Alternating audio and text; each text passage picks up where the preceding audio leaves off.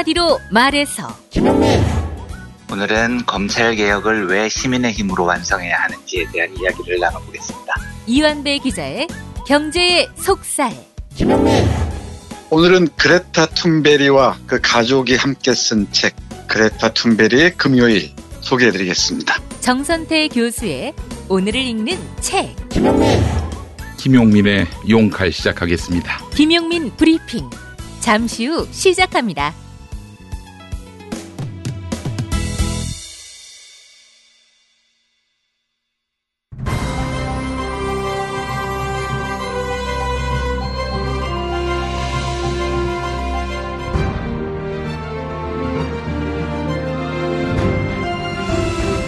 (2019년 10월 2일) 수요일입니다.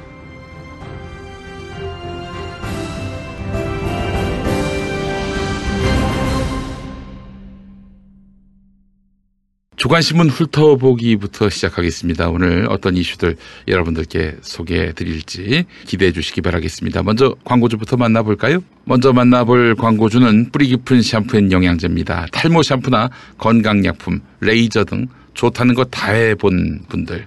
그런데 효과를 느끼지 못한 분들, 탈모 의약품을 쓸 수 없는 가임기 여성이나 성장기 청소년, 탈모약을 쓰다가 부작용이나 경제적인 이유로 중단하고 다시 나빠지는 분, 모발 이식 후에 그 나머지 부분이 다시 나빠지는 분, 탈모약으로 관리하고 있지만 더 튼튼히 오래 유지하고 싶으신 분, 탈모약을 줄여서 최소의 양만으로 유지하고 싶으신 분, 머리가 가늘어지고 푸석해지고 지속적으로 빠지시는 분들, 바로 뿌리 깊은 샴푸와 모낭 영양제를 만나보시기 바라겠습니다. 문의 전화 1566-787 하나입니다. 1566-787 하나입니다. 자, 뿌리 깊은 샴푸 앤 영양제 관심 많이 가져주시기 바라겠습니다. 이 상품은 김용민닷컴에 없습니다. 뿌리 깊은 샴푸 검색하시고 관련 사이트에 들어가셔서 구매하시면 되겠습니다. 1566-787 하나입니다. 네. 오늘 조간신문 훑어보겠습니다. 먼저 조선일보. 일면과 이면 두 개 면에 걸쳐서 대대적으로 보도한 것은 김경률 회계사의 발언입니다. 김경률 회계사가 이 조선일보에게 굉장히 좋은 먹잇감이 되고 있는 것만은 분명해 보입니다. 이거 뭐 사실 김경률 회계사가 바라던 바는 아닐 테고요. 조선일보가 실컷 이용해 먹고 있는 것이죠. 김경률 소장이라고도 이렇게 명명하고 있는데요. 김경률 소장. 실제로 참여연대에서 직함이 참여연대 경제금융센터 소장, 참여연대 경제금융센터 소장인데 참여연대 탈퇴의 뜻도 밝혔고요. 이 소장직도 내놓은 것으로 알려져 있는데 자 김경률 회계사가 밝힌 내용이 이렇습니다. MBC 라디오 김종배의 시선 집중에 출연해서 한 말인데요. 참여연대 경제금융센터 소속 연구원들이 조국 펀드를 분석한 결과 심각한 문제가 있다는 판단을 내렸다고 한다. 김 소장은 권력형 범죄 비화 가능성이 있다고 보고 수일에 걸쳐서 몇 명이 밤샘을 했다. 저와 같은 회계사와 경제학 교수, 경제학 박사들이 분석했다. 김경률 소장은 심각한 문제가 있고 더 크게 발전할 수 있다고 보았다. 사실로 판단하기에 충분한 증거를 가지고 있다. 이렇게 이야기를 했는데 어제 발언 내용 중에 그 일부를 잠깐 들어보시도록 하겠습니다. 어제 MBC 라디오 김종배의 시선 집중해서 했던 말입니다. 그리고 예. 사모펀드 중에서 이제 WFM을 말씀하시더라고요. 그래서 네. 이제 WFM 감사 보고서를 봤습니다. 금융감독원 전자공시 시스템에 네. 공시된 그것을 보고서 제가 드렸던 말이 저는 이거 조국 장관은 좀 부적격하다고 본다. 예. 감히 말씀드리건데 저희가 법인 등기부등본 그리고 예. 전자공시 시스템 그리고 음. 유료화된 신용정보 네. 그리고 사실 많은 언론들이 가지고 있는 제보 자료들을 저희와 좀 공유한 측면이 있습니다. 그래서 음.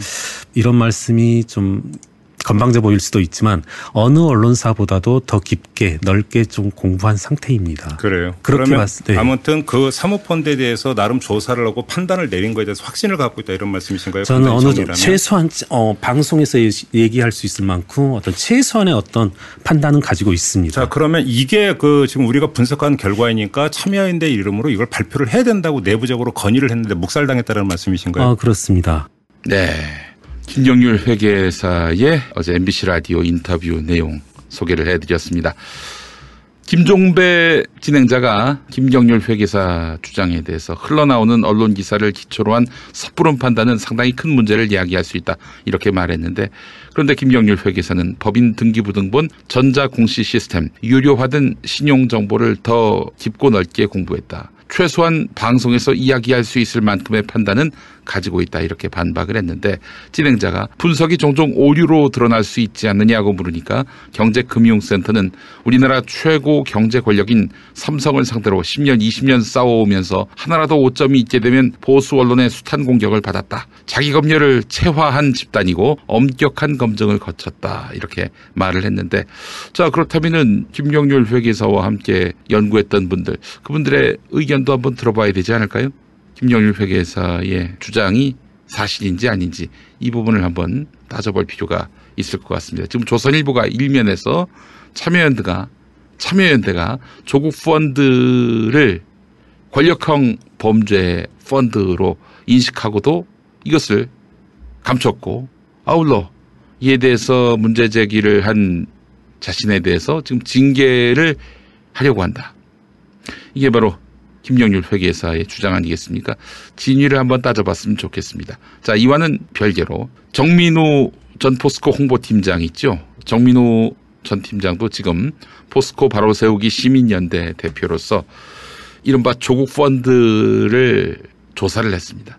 특히 그 조국 펀드의 자금 흐름이나 여러 회계 관계를 면밀하게 들여다봤는데 기업 사냥꾼 기업 사냥꾼이 개입된 것 같다라는 입장을 지난번 정치부심에서 밝혔죠.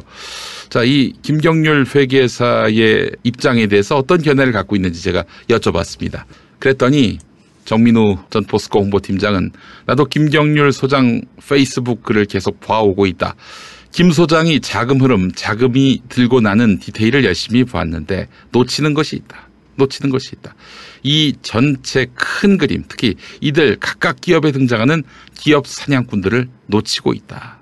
이렇게 이야기를 했습니다. 정민호 전 팀장이 코링크 이하 설계도의 중간 저수지 역할을 하는 포스링크 그리고 WFM의 주요 멤버들 기업 사냥꾼이 많다. 지금 조국 펀드 사냥도에는 리튬과 인니 유연탄으로 사기쳤던 인니면 아마 인도네시아를 말하는 것 같은데 리튬과 인니 유연탄으로 사기를 쳤던 기업 사냥꾼들이 중심 세력으로 들어와 있다.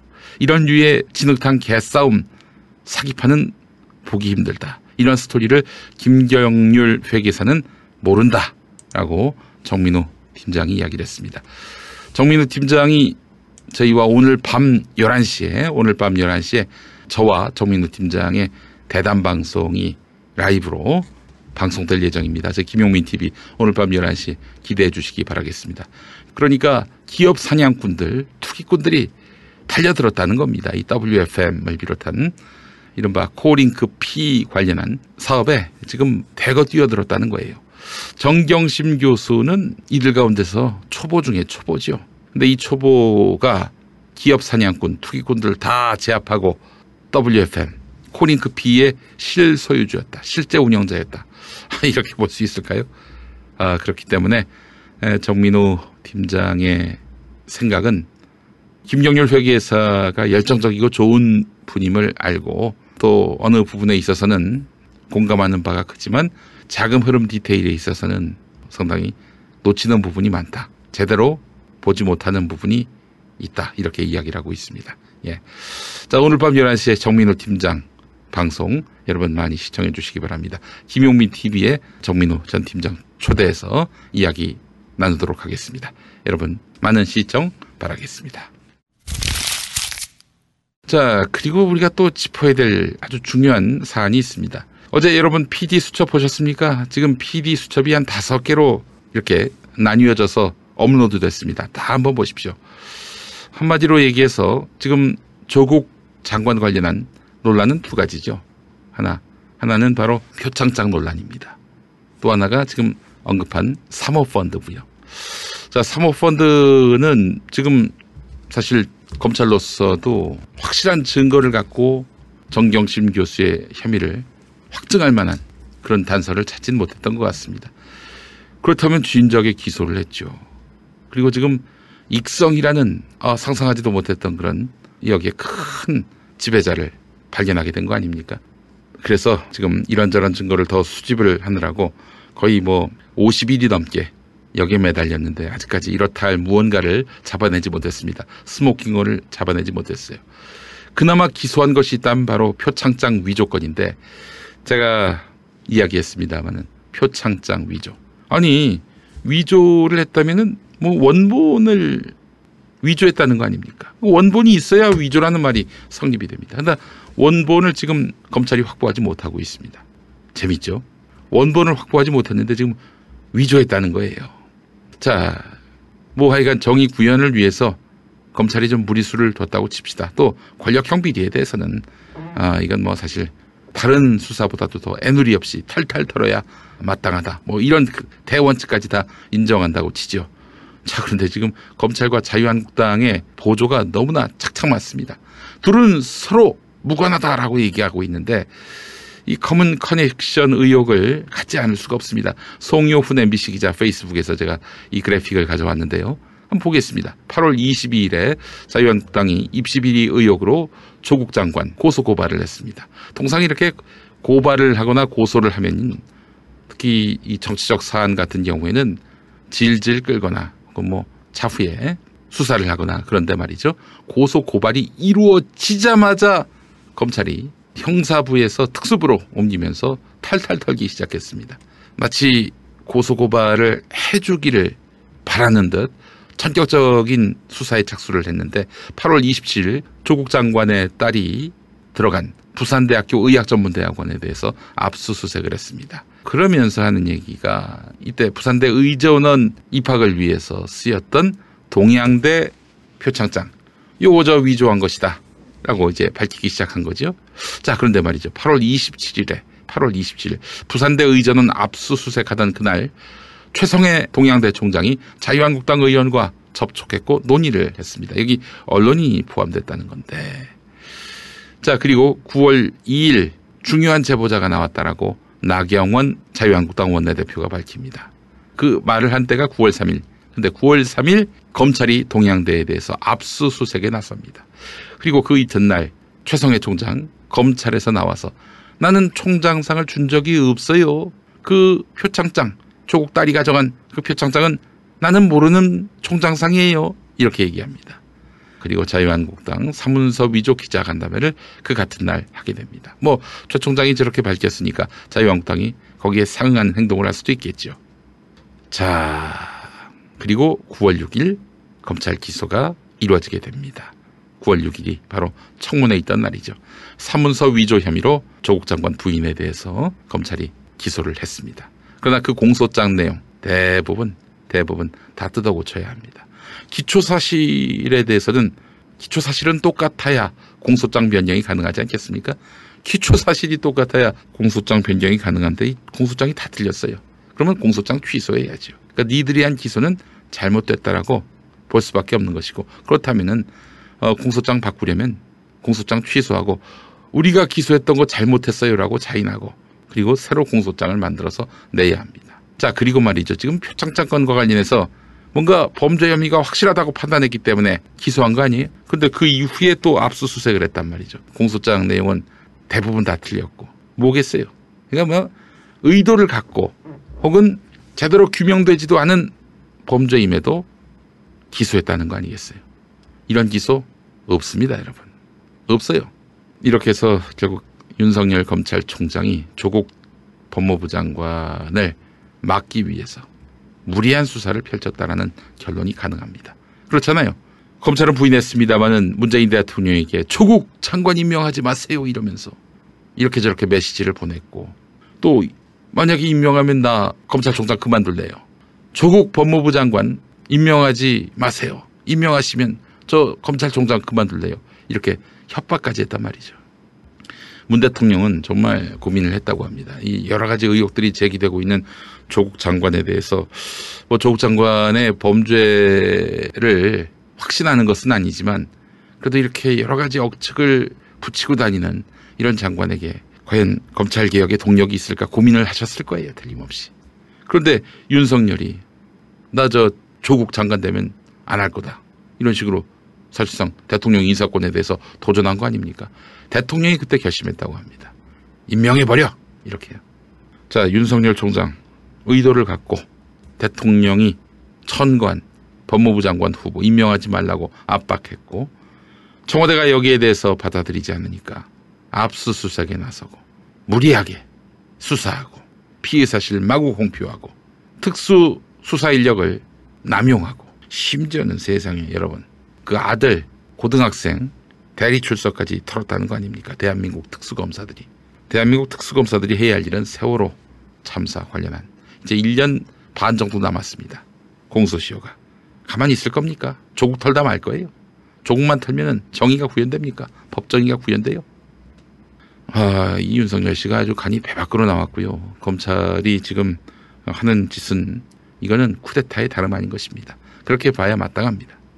자, 그렇기 때문에 이 지금 검찰하고 자유한국당하고 뭔가 커넥션이 있는 것이 아닌가. 보십시오. 9월 6일에 인사청문회 때 오후 들어서 오후 들어서 저도 그때 들은 얘기예요. 정경심 교수에 대해서 기소를 할 것이다. 돌았어요. 자유한국당의 의원들이 계속 묻습니다. 부인이 기소되면 법무부 장관 후보 사퇴할 거냐? 계속 물어봐요.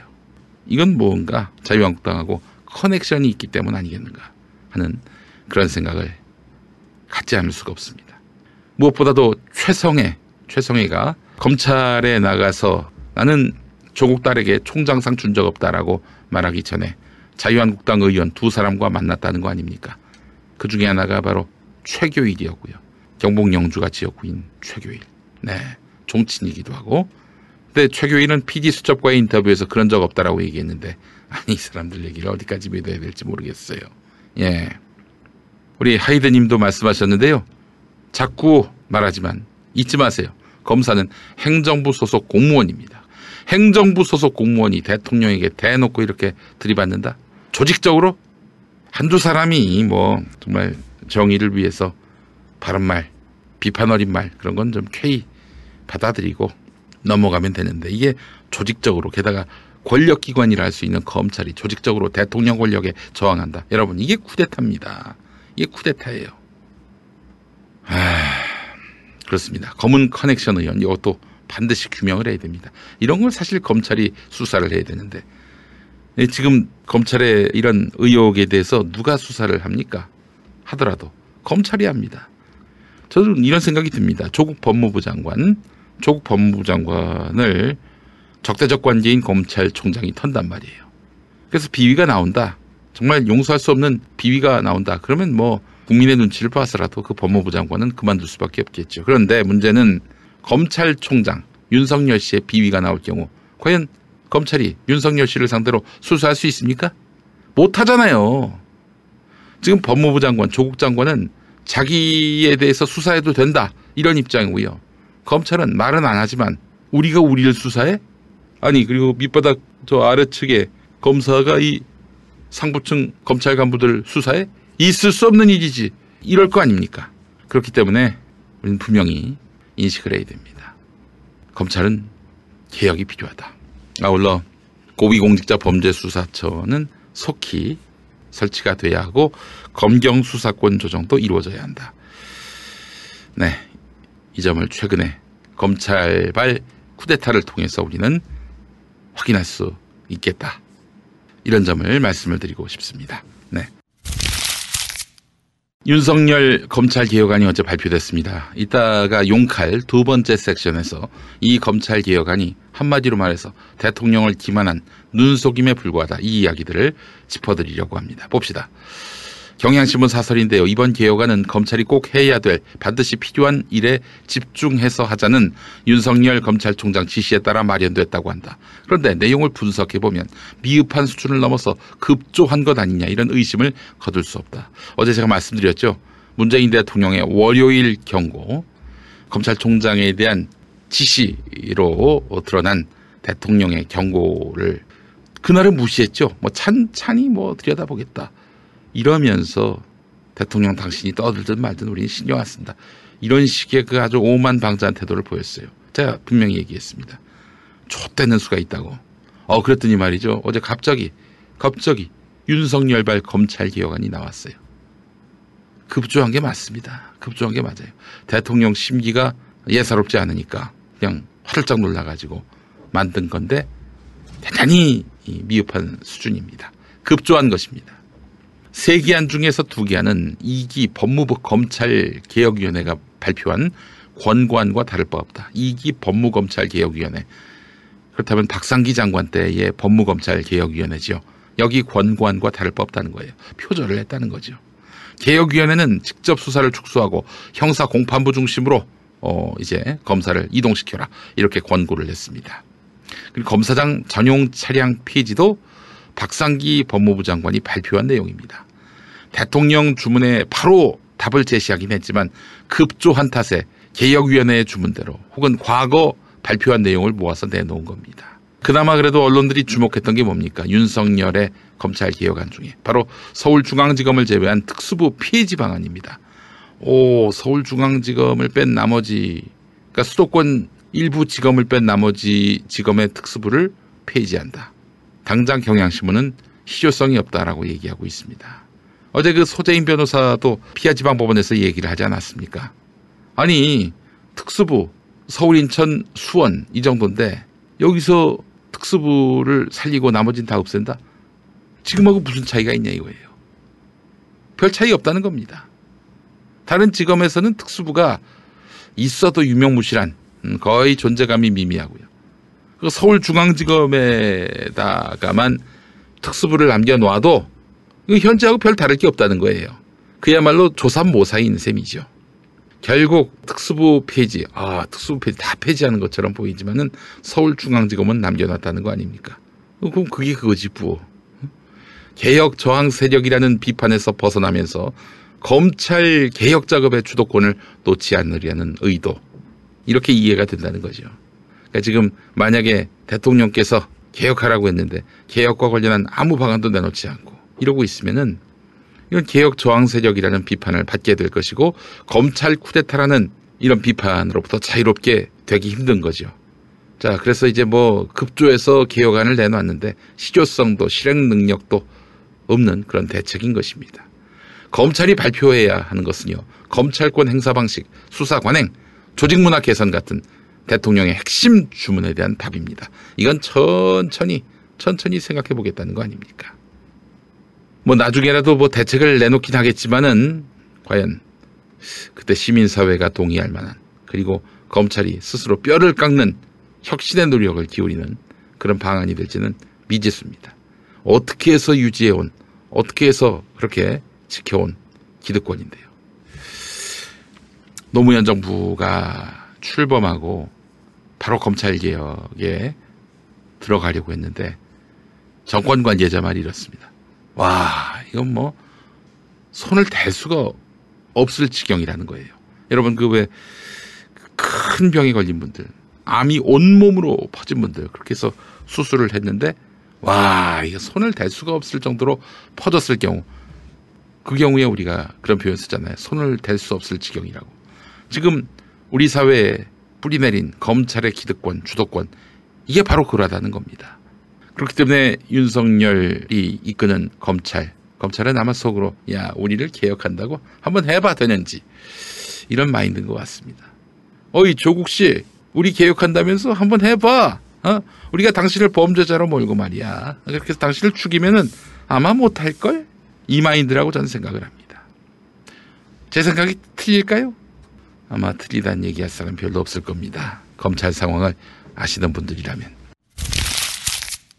자, 어제 그 황교안 씨가 아, 서울 남부지검에 출석을 했습니다. 서울 남부지검은 황교안 씨를 상대로 나오라고 한 적이 없어요. 근데 황교안 씨는 지금 자기 당 소속 국회의원들 20명에 대한 소환 통보가 이루어지니까 우리 국회의원들 부르지 말라. 이렇게 이야기하면서 죄는 나에게만 있다. 나한테 책임을 물어라 하면서 나갔어요. 이게 뭐 때문에 그러느냐. 패스트 트랙 당시 국회의 극한 투쟁. 아니, 자유한국당의 회의 방해, 회의 방해입니다. 이건 뭐 국회 선진화법뿐만 아니라 다른 여러 그 범죄 혐의가 확인된 사안입니다. 근데 황교안 나가더니 묵비권을 행사했다고 합니다. 묵비권을 행사했다고. 아니, 자기한테 벌을 주라고 하더니 나가서 묵비권을 행사했다고 해요. 제가 만약에 황교안 씨라면 나가서 저쪽에서 조사할 때 그건 다 내가 시킨 거다. 음, 내가 하라고 한 것이다. 내가 등을 떠민 것이다. 난 이렇게 얘기할 것 같아요. 설령 그게 위증이라도. 그 사람들은 죄가 없다. 나한테 다 뒤집어 씌워라. 이럴 것 같아요. 근데 묵비권을 행사했어. 씨발 진술 거부권을. 이거 뭐 어떻게 하자는 거야? 이 이런 거지 한마디로. 야, 네가 나를 기소할 수 있겠어? 네가 나를 기소할 수 있겠어? 한번 기소해 봐. 어? 법리에 밝은 사람 아니겠어요? 그러니까 여기 나가서 손해 보는 짓도 안 했다는 거예요. 정말 어? 정치적 출석을 한 거 아닙니까? 검찰에 정치적 출석을 했으면 정치적으로 그 답변하면 될 거 아니에요. 내가 다 했다. 내가 다 시켰다. 우리 국회의원들은 아무것도 몰랐다. 내가 시키니까 했을 뿐이다. 아니 더 나아가서 내가 이렇게 하지 않으면은 당신들 투쟁에 나서지 않으면 공천 안 준다고 했다. 내가 너희들한테 분명히 얘기한다. 지금 저지하지 않으면 패스트 트랙 저지하지 않으면은 내가 공천 안 준다 내년에 이렇게 해서 얘기했다. 아우 그러면 어, 검찰로서는 어 어이구 이분이 진짜 시킨 건가? 라면서 수사의 방향을 잡을 거 아니겠어요? 근데 그러진 않았어. 진술 거부권만 행사했어. 아이고 참 황교안답습니다. 예? 손해 절대 안 봐요. 삭발 정도가 손해를 본 건데 아니 솔직히 삭발도 아마 황교안 씨도 그럴 거예요. 내가 가발이라는 소문 이걸 한번 한 방에 불식시, 불식시켜 줄게 이러면서 이걸 또 이용하려고 했을 거예요. 안 봐도 비디오입니다. 예? 그렇잖아요. 진술 거부권을 행사한 것을 제가 아주 배꼽을 잡았습니다. 아, 황교안 씨. 이 국면에서도 잔대가리를 굴리시는구나. 다 보이더라고요. 삭발하니까 더 잘 보여요. 어, 황교안 씨가. 아, 잔대가리 굴리는 거. 예. 한결의 사설을 보겠습니다. 황교안 대표의 주장은 설득력이 없다. 패스트 트랙은 해머로 상징되는 국회의 극한 대치를 막기 위해서 2012년 여야 합의로 마련한 국회 선진화법에 규정된 정상적인 입법 절차다. 실효성을 위해서 회의 방해죄로 엄벌 규정을 만든 것도 박근혜 대통령 시절의 일이다. 너희들이 여당일 때 이렇게 회의 방해죄를 만들었다는 얘기죠. 사회적 참사법, 유치원 3법이 패스트 트랙에 따라서 상정된 전례도 있다. 선거법 개정안과 검찰 개혁 법안의 패스트 트랙 상정이 불법이라는 황교안 대표의 주장은 국회법 절차를 정면으로 부정하는 것이다. 아니 황교안이나 자유한국당이나 자기들 마음에 들지 않으면 자기들의 이익이 보장되지 않으면 다 불공정하다. 어? 다 불법이다. 지금 이러고 있는 거 아니에요. 어? 자유한국당이 평화적인 방법으로 저항했다는 것도 거짓이다. 아니 그러니까 그때 패스트트랙 당시 저항한 것이 저지한 것이 평화적이었대. 검찰 소환 통보를 받은 자유한국당 의원들은 지난 4월 여야 사당이 선거법 개정안 등을 패스트트랙에 올리는 과정에서 제2의 바른미래당 의원을 감금하고 회의장을 봉쇄하고 법안을 탈취하고 훼손하는 등 명백한 불법을 저질렀다. 온 국민이 그 현장을 지켜보았다. 황교안 대표는 검찰이 소환을 요구하지도 않았는데 남부지검에 자진 출두했다. 패스트트랙 폭정에 맞서서 투쟁할 것을 격려한 자신에게 책임이 있다. 검찰은 제목을 치고 거기서 멈추라고 주장을 했는데 검찰 수사 중단을 요구하면서 의원들의 방패막이를 자처한 것인데 조국 법무부 장관을 둘러싼 논란에서 검찰의 엄정한 수사와 법 집행을 외쳐온 자유한국당 의원들 자신들의 이해가 걸린 일엔 집단적으로 검찰 소환에 불응하면서 법 절차를 유린하는 것 이율 배반의 극치다. 검찰에 출석해서 당당하게 무죄를 항변하면 될 일이다. 만약에 말이죠. 문재인 대통령이 조국 장관 소환하지 마라. 내가 출석하겠다라면서 삭발하고 검찰청에 나간다고 한번 쳐보죠. 나가서 조사를 받는데 진술을 거부를 해봐요. 한번 생각해 봅시다. 어, 그렇게 한번 상정해 보자고요. 문재인 대통령이 삭발하고 서울 중앙지검에 나가는 거예요. 나가서 조국에 대해서 책임을 묻지 마라. 어? 내 목을 쳐라. 이랬다면 어떻게 됐을까? 이래도 황교안의 이런 생쇼에 대해서 비판을 안 하는 언론들. 그때도 문재인 대통령에 대해서도 아무 일 없었다는 듯이 넘어갈까요? 말도 안 되는 지금 짓거리를 해놓고 말이죠. 그래 놓고 야당 대표가 마치 할 일을 한 것처럼. 응? 또 황교안 씨가 또 생쇼를 했습니다. 하나 정치 의식이 궤도에 오른 우리 국민들은 예 이런 걸 속지 않습니다. 이런 걸로 누가 감동을 받으며 누가 또 어, 이- 이번 패스트 트랙 관련 수사에 대해서 무리하다, 부당하다 이렇게 생각하겠습니까? 내로남불이라고 생각하죠. 조국이 수사받을 때는 저거는 잘하는 일이고 자기들이 수사를 받으니까 이건 야당 탄압이고 말이 됩니까? 자 최성해 총장 관련은 어제 MBC PD 수첩 보도 여러분 많이 보셨죠? 꼭 한번 시청하시기 바라겠습니다. 일단 검찰이 조국 장관 딸의 동양대학교 총장 표창장 관련해서 여러 증언을 소개했습니다. 동양대 조교로 일한 분 표창장 혹은 상장 이게 발부하잖아요. 그렇게 그때 1년 번호가 있을 거 아닙니까? 1년 번호를 적으면 학교가 갖고 있는 장부에다가 또 표시를 해야 됩니다. 똑같은 번호, 1년 번호를 기록해가지고 이런 상장이 나갔다, 이런 표창장이 나갔다고 남겨야 되는데 따로 장부에 쓴 적이 없대요. 그냥 출력해서 상장으로 나눠주기 바빴다는 거죠. 1년 번호가 1년 번호가 어, 우리가 쓰는 1년 번호가 아니라고 최성해가 이야- 이렇게 이야기했습니다. 그런데 그것도 보니까 임의로 그냥 조교가 정해서 장부에 적지도 않고 1년 번호 적어서 그냥 표창장이 나갔다는 겁니다. 이런 경우 있어요. 좀 경우가 없고 아, 좀 뭐랄까 많이 개념 없는 에, 그런 단체나 기관에서 그렇게 아, 중요하지 않은 또 상장이나 표창장 같은 경우는 또 그렇게 지급하는 경우도 있죠. 수료증, 상장 같은 건 학과에서 조교나 직원이 임의로 본인이 내용을 넣어서 만들기 때문에 임의로 임의로라고 했습니다. 두 명의 조교, 복수의 조교가 이렇게 얘기를 했습니다. 그렇다면은 우리 최성애 총장님, 최성애 총장님, 예, 1년 번호, 1년 번호가 우리가 지급하는 상장 표창장의 1년 번호와 다르다. 이 말씀 자체가 성립이 안 돼요. 조교들이 지 맘대로 이렇게 1년 번호 적어서 그렇게 상장을 나눠줬다는 거 아닙니까? 자, 그런데 말이죠. 지금 참 검찰이 지금 최성애 씨 말, 최성애 씨 말로 지금 수사를 시작했어요. 지금 근거는 최성애 씨의 발언 외에는 없습니다. 그건 사모펀드, 웅동학원 등 조국 장관에게 제기된 의혹들 중에서 현재까지 검찰이 유일하게 기소한 것은 동양대 표창장 위조 여부 이거 하나인데 위조했다 이런 이유로 기소한 거 아니에요? 근데 그 근거는 최성의 입밖에 없습니다. 자 그런데 이 최성애는 말이죠. 교육자적 양심 운운하면서 어 자기의 그 발언이 공익제보인 양 얘기하고 있는데 우리 최성애 총장님 어 박사라면서요 상장에도 표창장에도 교육학 박사라고 적었는데 박사는커녕 석사도 아니고 학사도 아닌 것으로 드러났습니다. 자기 학력을 뻥을 치는 어? 아니 어떤 식당 주인이 가짜 조리사 자격증으로 자기를 소개하는 거하고 뭐가 달라요? 아니 대학에서 총장이 자기 학위를 속이는 것은 뭐예요? 식당에서 주방장 혹은 주인이 자기 조리사 자격증 위조해서 걸어놓는 거하고 진배 없지 않습니까? 아 만주 박사, 만주 박사. 그래요. 아. 우리 최성애 총장님 더 이상 저그 보수 언론들 힘들게 하지 마세요. 보수 언론도 얼마나 황당하겠어요.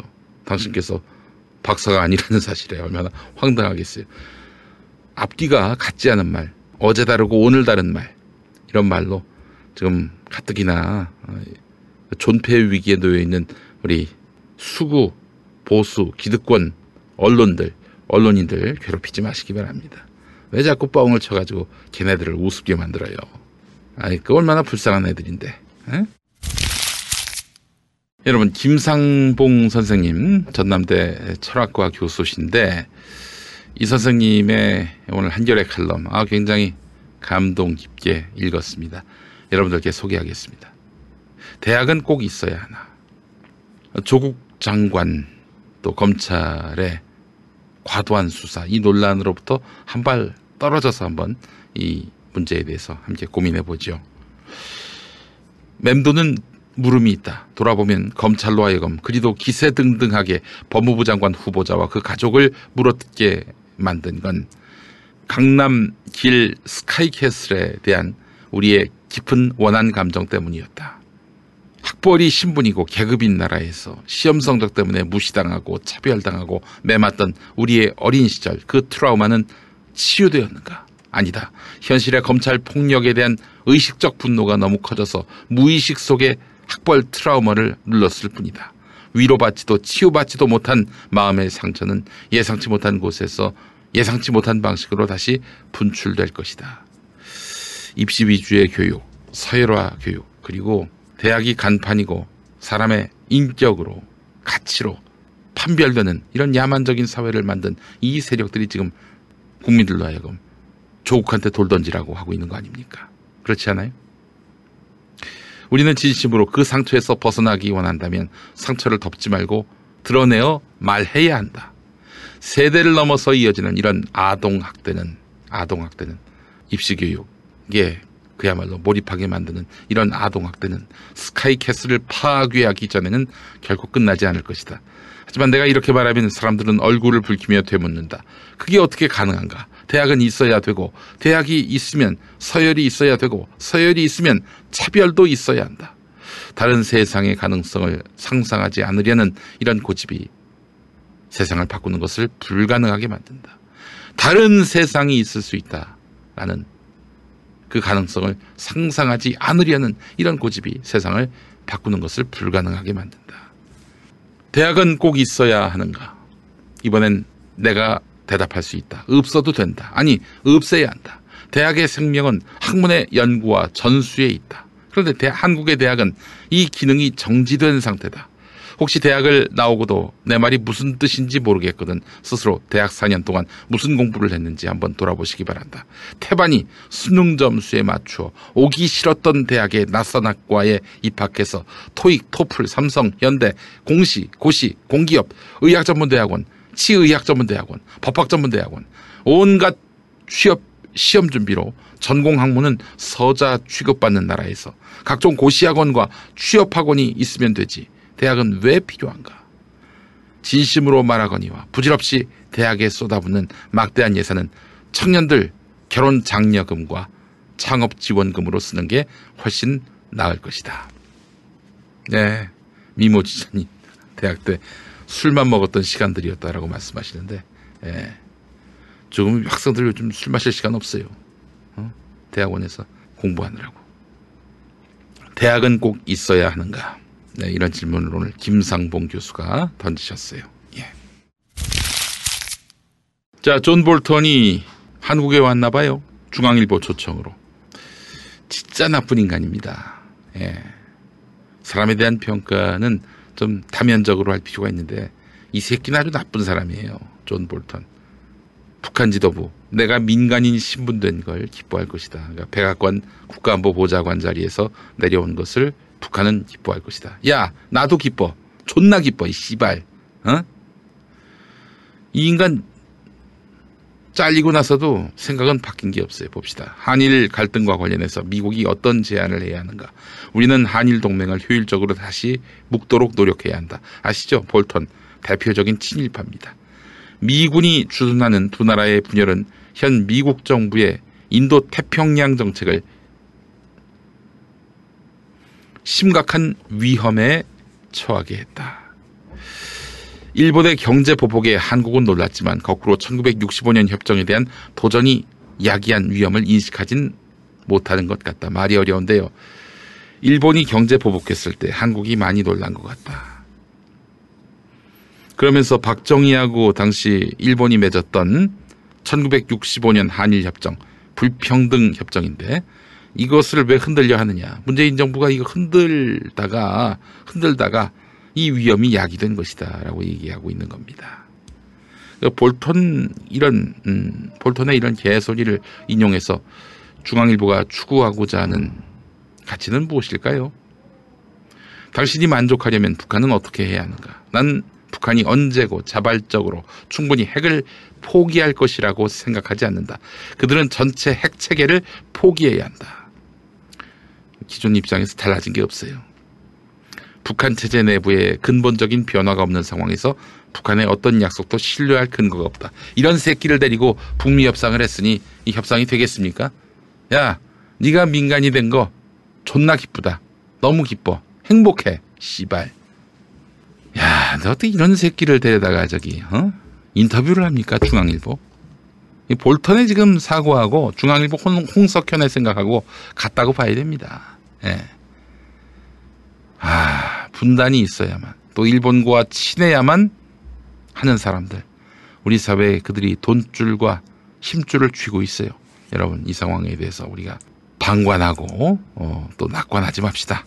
그런 생각이 듭니다. 저희가 그래서 요구합니다. 문재인 따라든 조국 따라든 황교안 대표와 따라든 저희 따라든 자 특검합시다 여러분. 9월 21일 나경원 자유한국당 원내대표 이 이야기 듣고 움찔했을 것 같은 황교안 대표. 이틀 뒤 나경원 원내대표처럼 문 대통령의 자녀, 조국의 자녀, 또 저와 우리 나 대표의 자녀 다 특검 대상으로 한번 조사를 철저하게 해서 정말 국민들에게 밝혀야 됩니다. 여당은 처음엔 반대했는데 더불어민주당 이희식 원내대변인 이루어질 수 없는 황당한 제안으로 자신의 아들 딸 관련 특혜 의혹을 비켜가려는 새로운 물타기 수법입니다. 그런데 이해찬 당대표 좋다 전수조사하자는 입장 이번 기회에 국회의원 자녀들인 납득하기 어려운 논문 제출이나 부적절한 교과의 활동 등 입시 관련된 관한 사항에 대해서 전수조사할 것을 제안합니다. 투명한 진실 규명과 반성의야말로 교육 공정성 확보 작업의 시작이라고 생각합니다. 화답하는 나경원 원내대표 저는 어, 거리낄 것 없다고 생각합니다. 어, 우리도 찬성합니다. 이렇게 큰 소리 치는 걸 보면 정말 거리낄 게 없는 모양. 그런데 9월 26일 KBS 뉴스9 나경원 원내대표의 아들 김모 씨가 제 사저자로 이름을 올린 2015년 연구 발표문입니다. 김 씨의 인턴 생활을 지도한 서울대 의대 윤형진 교수는 이 연구의 공동 교신 저자. 윤 교수는 김 씨가 데이터 분석 등을 도와 제 사저자의 이름을 올렸다고 말했습니다. 그러나 이 데이터는 그 이전에 다른 박사학위 논문에 나왔던 똑같은 데이터인 것으로 KBS 취재 결과 확인됐습니다. 인턴 생활 도중 데이터 분석을 도와서 제 사저자에 올렸다는 윤 교수의 설명과 배치됩니다.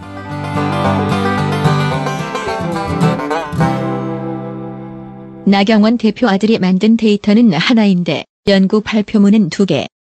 나 대표 아들은 두 개의 연구 발표문 저자. 아무리 봐도 수상한데.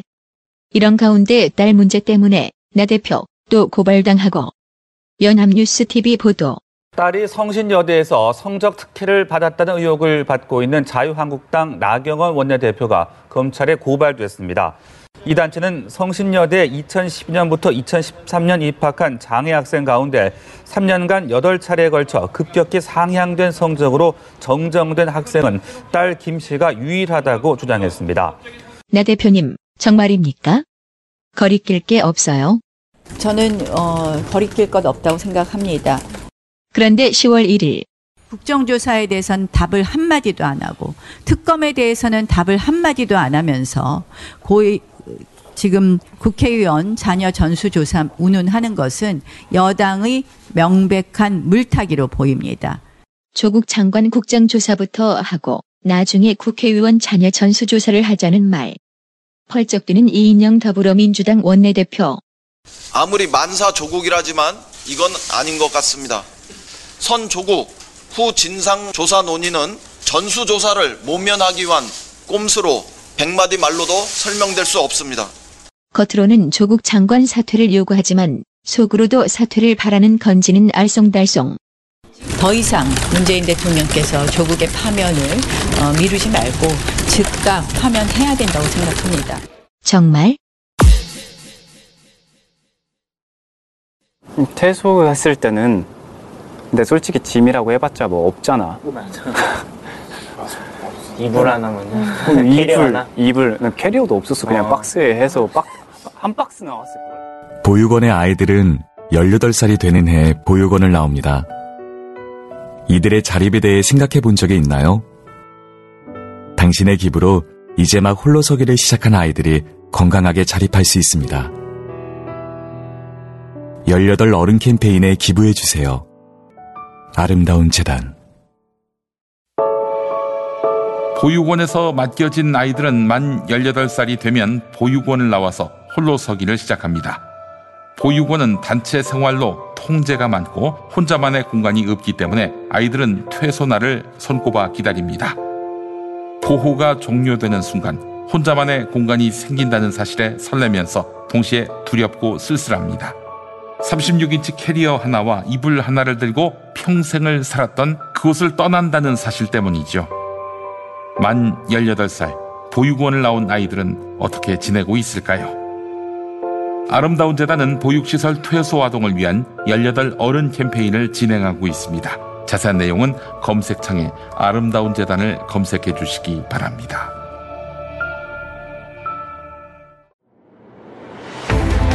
안녕하세요. 한국사 강사 큰별쌤 최태성입니다. 조선시대 최대의 축제 정조대왕 능행차 공동 재현이 바로 이곳 수원에서 펼쳐집니다. 아, 특히 수원에서는 행복한 행차를 뜻하는 행행이란 주제로 다양한 볼거리들이 제공된다고 하니까 저도 벌써부터 기대가 됩니다. 2019년 10월 6일 만 백성은 모두 수원으로 모이라 취하지 않은 자 돌아갈 수 없나니 스피드 퀴즈입니다. 돌잔치, 칠순잔치, 가게 홍보, 체육대회, 창사기념일. 정답 기념품 아, 문제를 끝까지 들으셔야죠. 이럴 때 사용하는 판촉물이나 기념품, 답례품, 단체 선물 등을 취급하는 전문업체로서 국민을 위해 제대로 일하는 언론과 정당에 후원을 하는 판촉물 전문업체는 어디일까요? 정답 네 피 알 네? 어디라고요? 네 피 알 네, 정답입니다. 판촉물이나 단체 선물이 필요할 때 이왕이면 우리 편 회사 네피아를 찾아주세요. 인터넷 검색창에 네피아를 치시거나 032-519-4800으로 전화 주시면 친절하게 상담해 드립니다. 그런데 상품은 뭔가요? 네피아를 가서 고르세요. 3만 가지가 넘는 물품이 있어요. 안정적으로 정제된 유황과 제주도산 마유를 원료로 사용하는 디아페비노. 유황의 살균 효과로 습진이나 가려움증, 땀띠, 여드름 등 피부 트러블에 좋습니다. 유황 온천에 다녀온 듯 점차 피부가 보들보들해지는 효과 느껴보세요. 세안만이 아닌 샤워 때도 꼭 사용해 보시기 바랍니다. 몸이 건조해지시는 부모님께 선물하셔도 정말 좋습니다. 검색창에 디아페비노 검색해 주세요.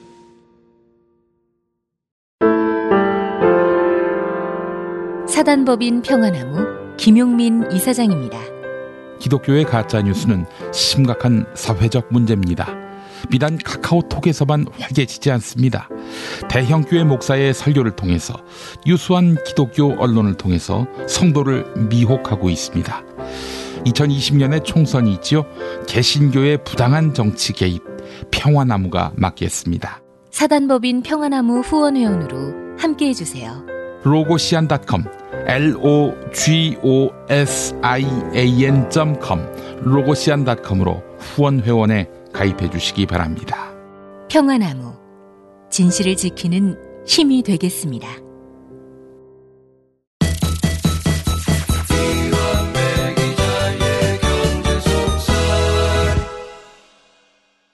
민중의 소리 이완배 기자 함께하겠습니다. 이완배 기자님. 네, 안녕하십니까? 네, 오늘 어떤 이야기 해볼까요?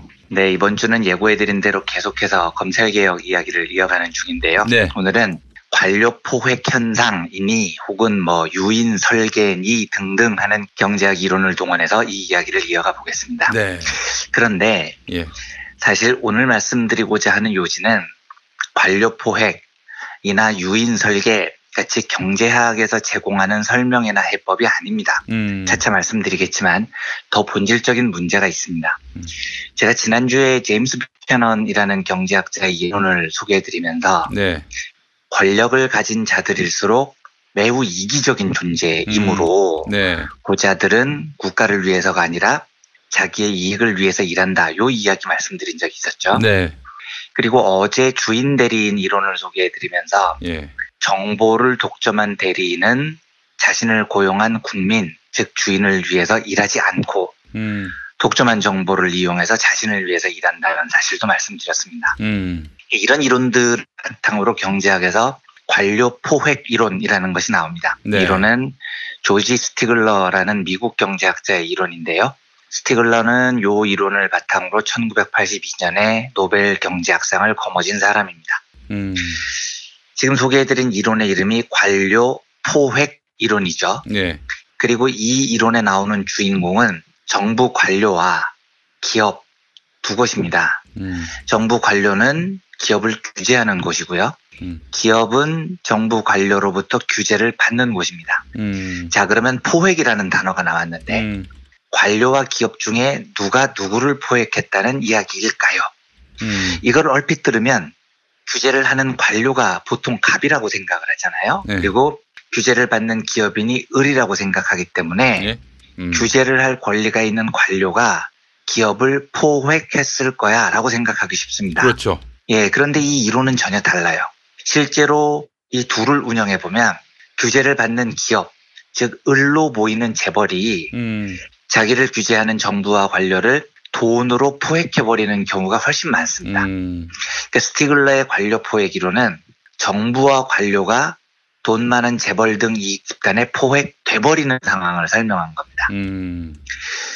예를 들어서 공정거래위원회요. 음. 여기는 재벌을 규제하라고 만들어 놓은 곳입니다. 네. 그러면 공정위가 갑이고 재벌이 을이어야 하죠. 음. 그런데 현실을 보면 상당히 오랫동안 공정위는 재벌을 규제하는 게 아니고 재벌 편에서 일을 해왔습니다. 그렇죠. 예. 검찰도 범죄를 적발하고 처벌하라고 만들어 놓은 조직이잖아요. 음. 여기가 갑입니다. 범죄자들에 대해서는요. 네. 그런데 재벌들과의 오랜 관계를 보면 검찰이 되레 재벌 범죄를 옹호하고 면죄부를 줍니다. 예.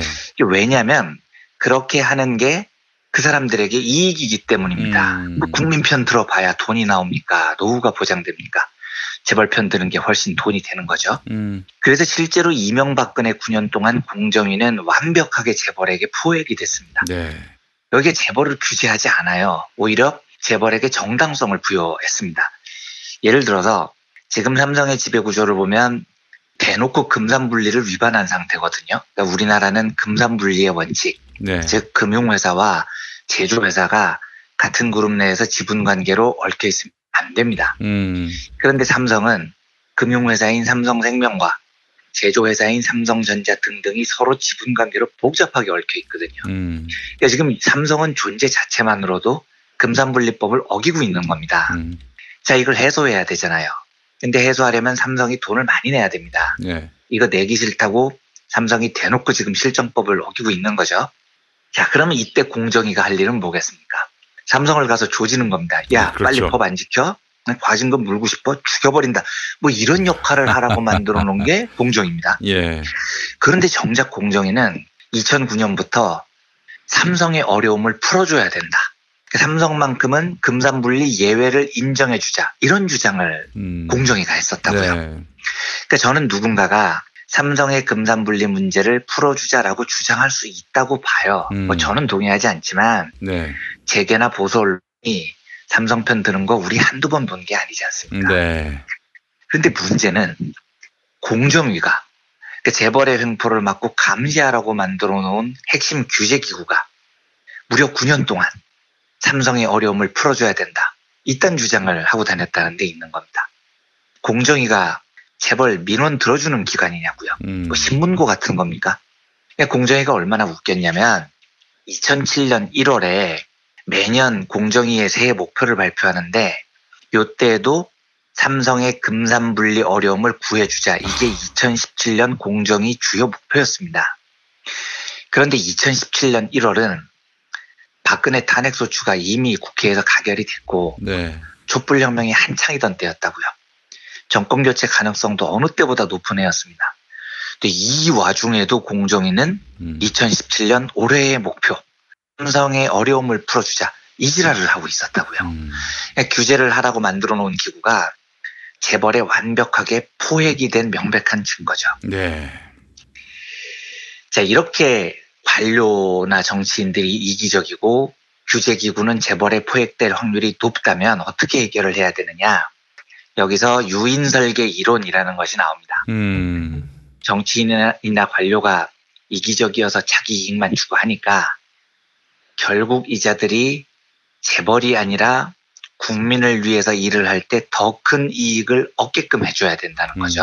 그러니까 쟤들이 왜 재벌에 포획됐겠습니까? 아. 거기서 뒷돈을 주거나 노후의 사회적 지위를 보장해 주거나 이런 건데요. 그러면 오히려 우리가 나서서 이 자들이 국민을 위해서 일을 잘했을 때 엄청난 지위도 주고 돈도 주고 이렇게 설계를 하자는 겁니다. 음, 예. 그러니까 인센티브도 걸고 뭐 연봉도 높이고 이런 식의 구조를 설계하자는 거죠. 아, 저는 뭐 이 이야기가 일리가 없다고 보지는 않습니다만 이 이야기를 들으면 기분이 묘하게 나빠집니다. 음. 왜냐하면 지금 이 방법들은 매우 주류 경제학적인 해법이거든요. 음. 인센티브를 걸어서 일을 잘하게 하자. 요 유인 설계는 주류 경제학의 가장 강력한 무기 중의 하나입니다. 음. 나쁜 놈 벌 주고 좋은 놈 상 주자 뭐 이거잖아요. 조지 스티글러의 관료 포획 이론도 사실 매우 주류 경제학적인 시각입니다. 사실 스티글러가 하고 싶었던 이야기는 관료란 어차피 기업인이나 재벌들에게 포획될 수밖에 없는 존재이기 때문에 정부라는 것의 존재가 효율이 전혀 없다라는 주장을 하고 싶은 겁니다. 예. 그러니까 정부는 시장에 개입하지 말고 찌그러져 있어라. 요 이야기를 하고 싶었던 네. 거죠. 실제 스티글러도 그런 주류 경제학의 시각을 갖고 있는 학자이기도 합니다. 자, 이제 문제가 발생하죠. 제가 지금까지 말씀드린 관료 포획 이론이나 유인 설계는 일리가 있어요. 들어보면. 예. 왜냐하면 이기적 인간이라는 모델은 잘 나가는 사람일수록 권력에 가까운 사람일수록 더 잘 들어맞거든요. 음. 근데 이게 일리가 있다 보니 결론이 이상하게 주류 경제학으로 새버립니다. 정부는 비효율적이야. 관료는 나쁜 놈이야. 그러니 모든 걸 시장에 맡겨. 뭐 이런 결론이 나버리는 겁니다. 음. 그리고 이게 계속 나가면 전부 민영화해라. 정부기구 축소해라. 음. 이런 목소리에 힘이 실리죠. 음. 그래서 이 부분에 대해서 논쟁을 하면 진보 경제학자들이 상당히 힘들어합니다. 음. 현실적으로 밀려요. 그러니까 사실 우리 민중들은 상당히 협동적이고 공공적이지만 관료나 검사나 정치인들은 진짜 이기적이거든요. 음. 그자들은 사명감을 가지고 일하는 존재가 아니고 이기적인 존재이기 때문에 음. 정부의 역할을 축소하자 이 주류경제학 핵적 해법이 논쟁에서 더 큰 힘을 갖게 됩니다. 그래서 이 딜레마를 어떻게 해야 될까요가 과제로 남습니다. 저는 유일한 해법이 음. 이기적인 관료, 정치인, 검사 이런 곳들을 민주적으로 통제하는 것이라고 생각합니다. 아, 인센티브를 주고 이런 통제하는 예. 것. 예. 예, 그 인센티브 이런 게 아닌 겁니다. 그러니까 정치인이나 검사, 고위 관료가 이기적 인간이라고 해서 모든 것을 시장에 맡기자 이거는 안 되는 거잖아요. 우리 40년 동안 신자유주의 해봤잖아요. 네. 얼마나 세상이 개판이 되는지 경험을 해봤잖아요. 그래서 정부의 역할을 더 강화해야 하고 공공의 통제는 더 힘을 가져야 됩니다. 그런데 정작 그 일을 주도해야 하는 정치인이나 검사들은 대부분이 공익적이지 않고 이기적입니다.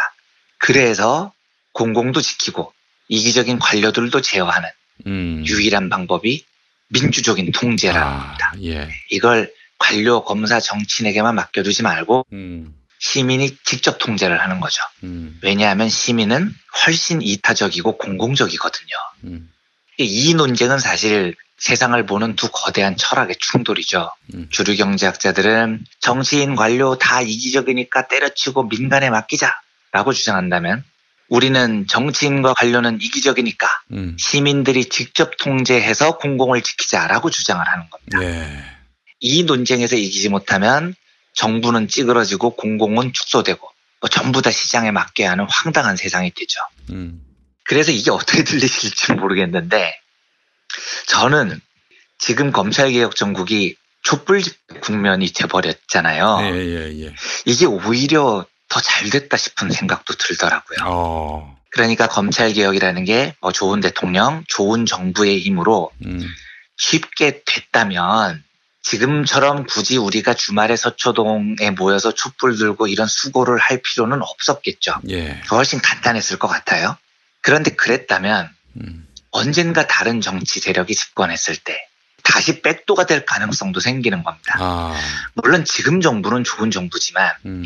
정치인이나 관료라는 건 근본적으로 이기적 속성이 강한 자들이거든요. 음. 그리고 선거를 하다 보면 경험해봤지만 이명박이 대통령이 되기도 하고요. 그렇죠. 박근혜가 대통령이 되기도 합니다. 예. 지금 대통령은 검찰을 자기의 밑에 두고 그 힘을 악용하려는 의지가 전혀 없지만 음. 언젠가 그런 대통령이 나오면 어떻게 하냐는 겁니다. 음. 그러면 위로부터 시작됐던 검찰 개혁은 어떤 방식으로건 언제든지 위에서 다시 뒤집어질 수 있는 겁니다.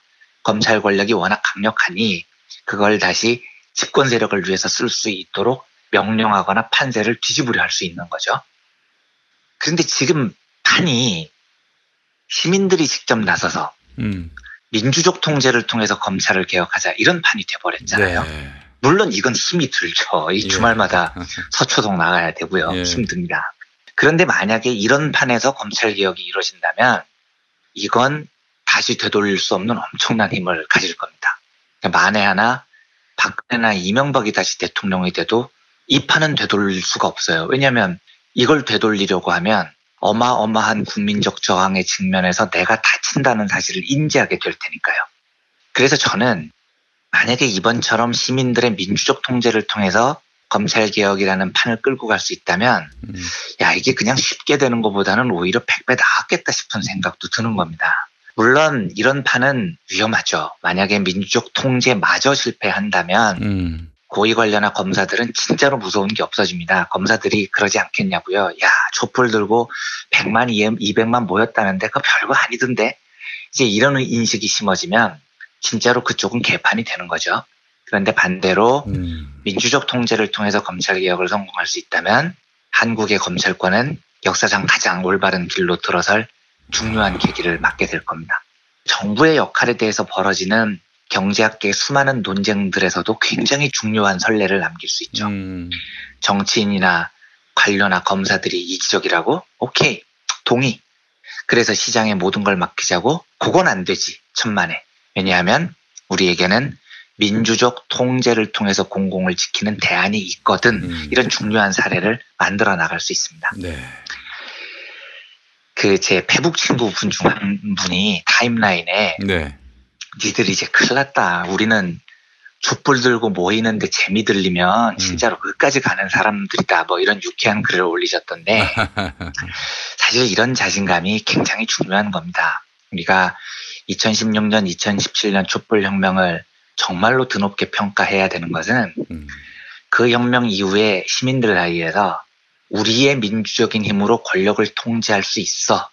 너희는 오랫동안 우리를 깔봤지만 우리는 그 추운 겨울에 길바닥에서 대통령 끌어내리려고 5개월 동안 투쟁을 해서 성공한 사람들이야. 이런 자신감이 붙어 있는 겁니다. 그리고 이 민주적 통제에 대한 자신감은 공공을 관료나 정치인의 손이 아니라 네. 우리 손으로 직접 지킬 수 있다는 매우 중요한 자신감이죠. 네. 심지어 이 감정은 검찰 권력이라는 강력한 권력에 대해서도 두려워하지를 않잖아요. 음. 그러니까 저는 이 자신감이 촛불 혁명이 낳은 한국 사회의 가장 중요한 변화라고 믿습니다. 지금 국면이 어떻게 마무리되느냐가 생각보다 한국 현대사의 매우 중요한 결과물이 될지도 모르겠습니다. 민주적 통제가 얼마나 큰 힘을 발휘할 수 있느냐의 시금석이 될 테니까요. 네. 에, 부디 시민의 힘이 무소불위의 권력을 가졌던 검찰 권력마저 충분히 통제해낼 수 있다는 새로운 선례를 남기기를 바라면서 오늘 브리핑을 마치도록 하겠습니다. 네, 너무 좋습니다. 정말. 그래요. 시민이 직접 다스리는 직접 네. 민주주의. 전 직접 민주주의 실험 가능하다고 봅니다. 다들 그렇죠. 이게 좀 그렇습니다. 이저 휴대폰으로 다 국민이 한 대씩 갖고 있다면은 네. 그렇죠. 아, 이걸로 뭐 중요 현안이나 이런 거 있을 때 국민들한테 물어보고 그렇습니다. 음, 그럼 어떨까 생각을 해봤어요. 네, 그러면 대리인이 주인을 배신할 거다 이런 위험이 훨씬 줄어들죠. 음. 직접적 통제 방식이 만약에 개발이 되고 이 힘이 강력해진다면은요. 음. 굉장히 좋은 선례들을 대한민국은 만들어 나가고 있는 것 같아요. 최근 한 3, 4년 사이에요. 네. 알겠습니다. 자, 이한배 기자님 오늘 고생 많이 하셨습니다. 네, 감사합니다. 처음 기억의 책을 하자고 말씀드렸더니 내가 무슨 자서전이냐면서 손을 내저으시더라고요. 자식들에게 좋다고 간신히 설득해서 책을 만들었는데 막상 나오니 그렇게 좋아질 수가 없어요. 여기저기 다닐 때마다 가지고 다니시고 좋더라고요. 아이들도 좋아하고 다들 좋아해요. 이렇게 남겨놓지 않으면 누가 기억하겠어요. 우리 애들이 아직 어린데 나중에 보여줘도 되고. 기억의 책 민중의 소리가 함께 만듭니다. 1877-1419 1877-1419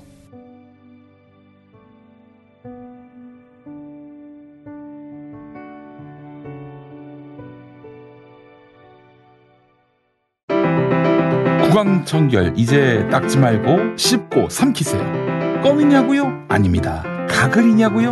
아닙니다. 국내 기업이 개발한 클리닝 타임입니다. 화장실 갈 필요 없습니다. 칫솔 치약 필요 없습니다. 클리닝 타임만 있으면 다 해결됩니다. 8가지 생약 성분으로 만든 세상에서 가장 간편하고 안전한 구강 청결제. 지금 바로 클리닝 타임을 검색해 보세요.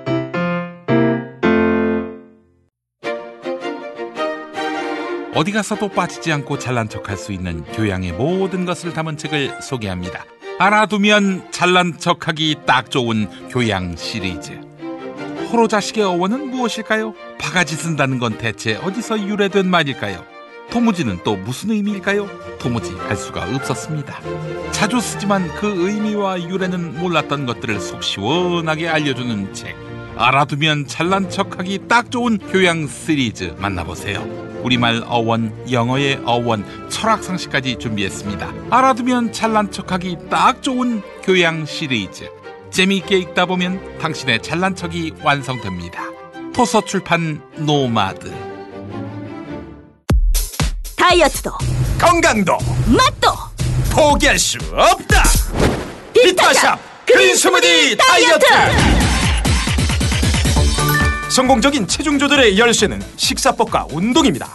이제 하루 한두 끼 비타샵 그린 스무디 다이어트로 바꿔 드세요. 비타샵 그린 스무디 다이어트는 동결 건조한 수십 가지 국내산 채소 곡물과 세 가지 단백질, 비타민, 미네랄, 식이섬유로 만든 맛있고 건강한 체중 조절용 조제 식품입니다. 152-6648 혹은 비타샵을 검색해 주세요. 탈모는 맞고 빠진 머리 나게 하는 3개월분 18,000원짜리 뿌리 깊은 샴푸 두피 영양제. 돈 많이 들고 효과 없다 포기하신 분들. 호르몬 부작용, 평생 사용 부담으로 약물 치료 거부하신 분들. 반짝이는 두피가 아니라면 100% 효과를 보장합니다. 탈모인가 예비 탈모 여러분, 저희 제품 꼭 쓰세요. 그 고통을 알기에 최대한 싸게 팝니다. 이제 탈모약 소속 괜찮다고요? 같이 쓰면 부작용 없이 두 배 효과입니다. 이미 모발이 식 했다고요? 그럼 더 싸게 오래 유지해야죠.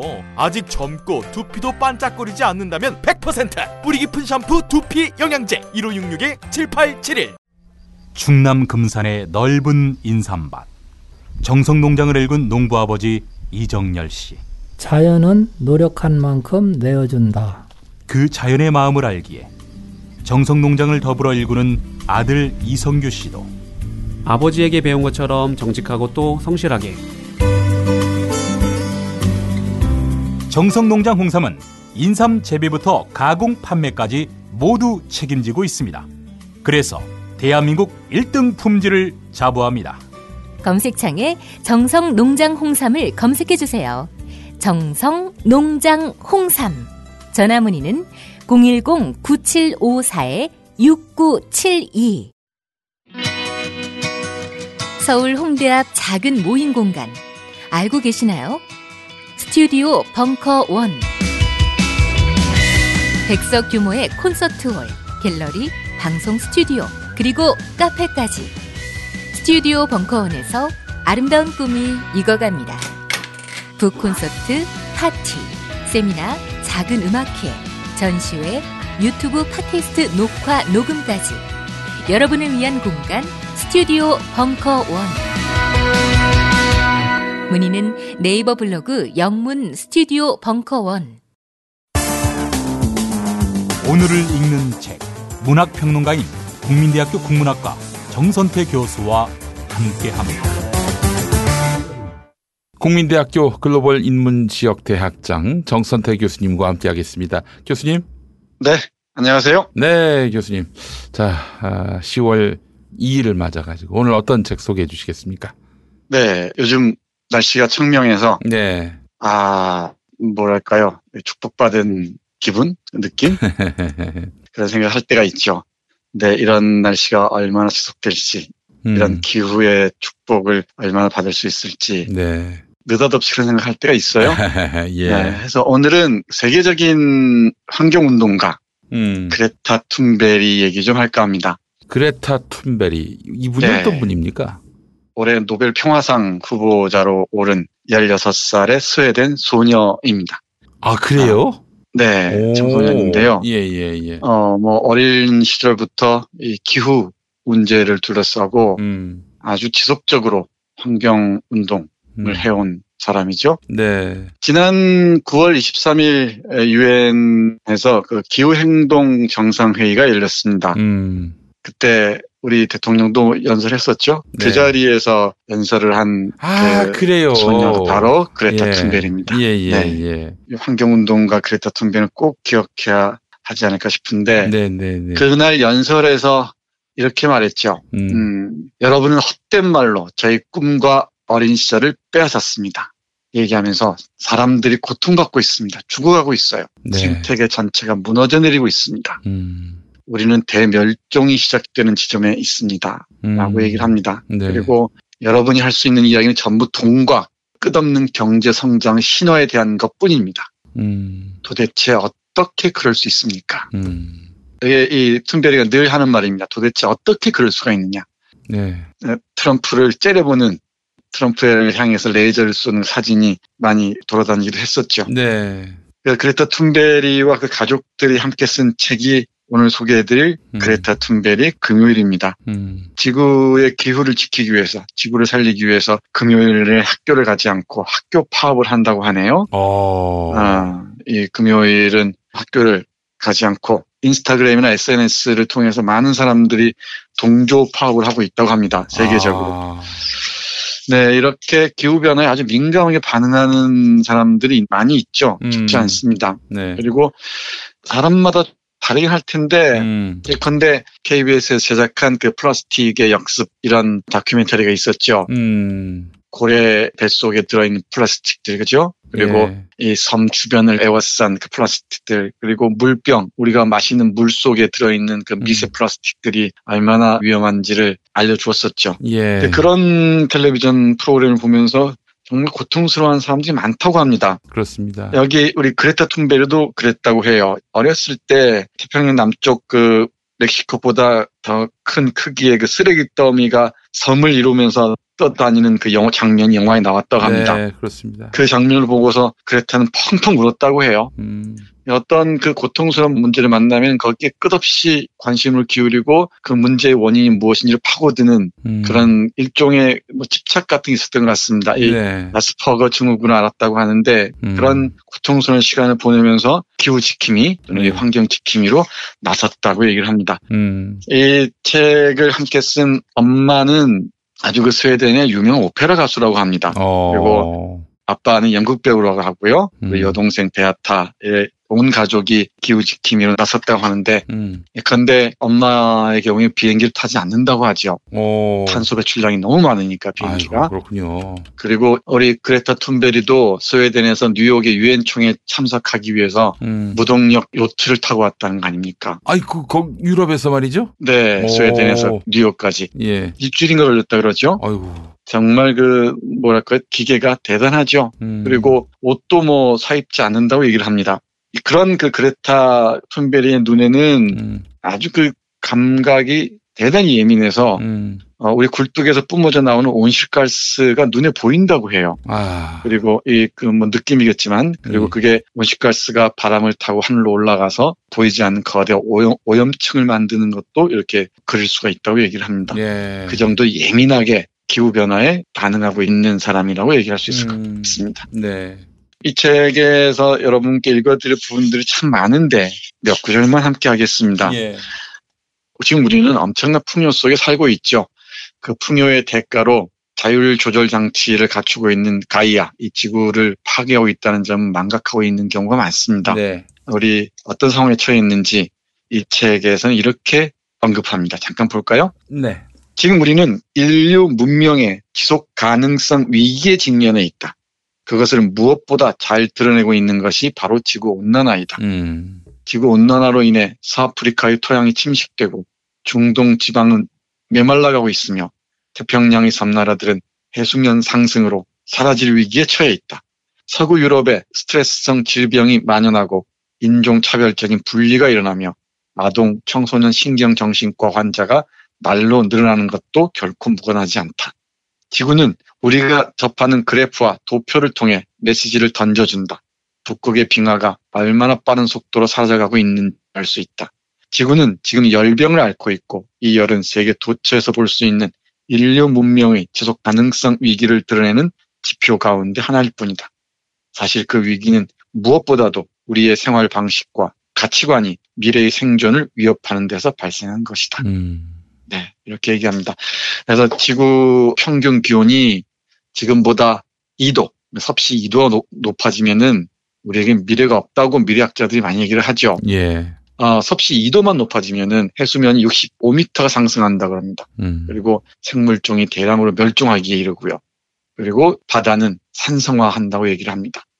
그때까지 남은 시간이 18년 157일 뿐이라고 말합니다. 음. 그러니까 정말 레디컬한 급진적인 조치를 취하지 않으면은 지구의 미래가 없다는 게 많은 미래학자들이 얘기하는 것입니다. 그런데 우리는 아무 일도 없는 것처럼 태평스럽게 지내고 있는 것을 그레타 톤베리 같은 예민한 감수성을 지닌 사람들은 견딜 수가 없는가 봅니다. 예, 그러니까 저런 모든 것을 내놓고 기후를 지키기 위해서 운동에 나선 것이라고 할 수 있겠죠. 정말 많은 분들이 이 책은 함께 읽어 주셨으면 좋겠습니다. 네. 제가 올해 간행된 책 중에서 여러분들에게 가장 강력하게 추천하고 싶은 책이기도 아, 합니다. 그렇군요. 네. 예. 이게 어렵지도 않고요. 왜 이렇게 기후 문제에 대해서 관심을 기울여야 하는지 결국은 우리의 문제, 몇십 년 앞으로 다가온 위기를 정말 그 선하게 그리듯이 잘 보여주는 책입니다. 관련해서 한 부분 더 보죠. 네. 우리가 풍요롭게 살면서도 어떤 위기에 처해 있는지 모른다는 점을 이렇게 강조합니다. 지금 우리는 역사상 최고로 풍요로운 시대에 살고 있다. 온 세상이 보유하고 있는 물질이 지금처럼 풍족했던 때는 없었다. 물론 빈부격차가 지금처럼 심한 때도 없었다. 꽤 많은 사람들이 믿기지 않을 정도로 많이 자신에게 필요한 것보다 훨씬 더 많은 양을 가지고 있는 반면 많은 사람들은 아무것도 가진 게 없다. 그와 동시에 우리를 둘러싼 세상은 점점 더 나빠지고 있다. 바다 위에 빙하가 녹고 곤충들이 죽어간다. 음. 우거진 숲이 벌목으로 망가지고 대양과 생태계가 붕괴되고 있다. 음. 우리 주변의 사람들도 마찬가지다. 일상이 무너져 내렸던 우리처럼 삶이 파괴되어 버린 사람들. 네. 우리 친구들처럼 아직도 완전히 망가진 상태에 있는 사람들. 마약에 중독된 사람들. 사회에 적응하지 못하는 사람들. 좋은 의사를 만나 제대로 치료할 행운을 얻지 못한 사람들. 사회 통계조차 잡히지 않는 사람들. 그리고 지구와 일체화된 삶을 실제로 살아가고 있는 모든 사람들. 음. 자연과 조화를 이룬다는 의미에서 일체가 아니라 다른 의미에서 지구와 일체를 이루는 삶을 살아가는 사람들이 있다. 그들은 완전히 새로운 의미에서 지구와 하나가 된 삶을 고갈된 지구 위에서 고갈된 삶을 영위하고 있다. 음. 아무튼 이런 이야기를 해야 하는 이상 편안하게 요리책을 쓰고 있을 수는 없는 노릇 아닌가라고 얘기해요. 정말 지구가 처한 위기에 우리가 함께 대응에 나서지 않으면은 우리 그레타 툰베리가 어른이 되는 나이에 이르면은 우리는 정말 치명적인 위기에 직면할 수 있다라고 얘기를 합니다. 끊임없이 성장만 추구하다 보면은 인류가 어떤 상황에 직면할지 우리는 그 미래를 상상하지 않는다면은 정말 그 기후의 역습으로 인해 미래 자체가 우리 앞에 다가오지 않을지도 모른다는 경고를 하고 있는 셈이죠. 예.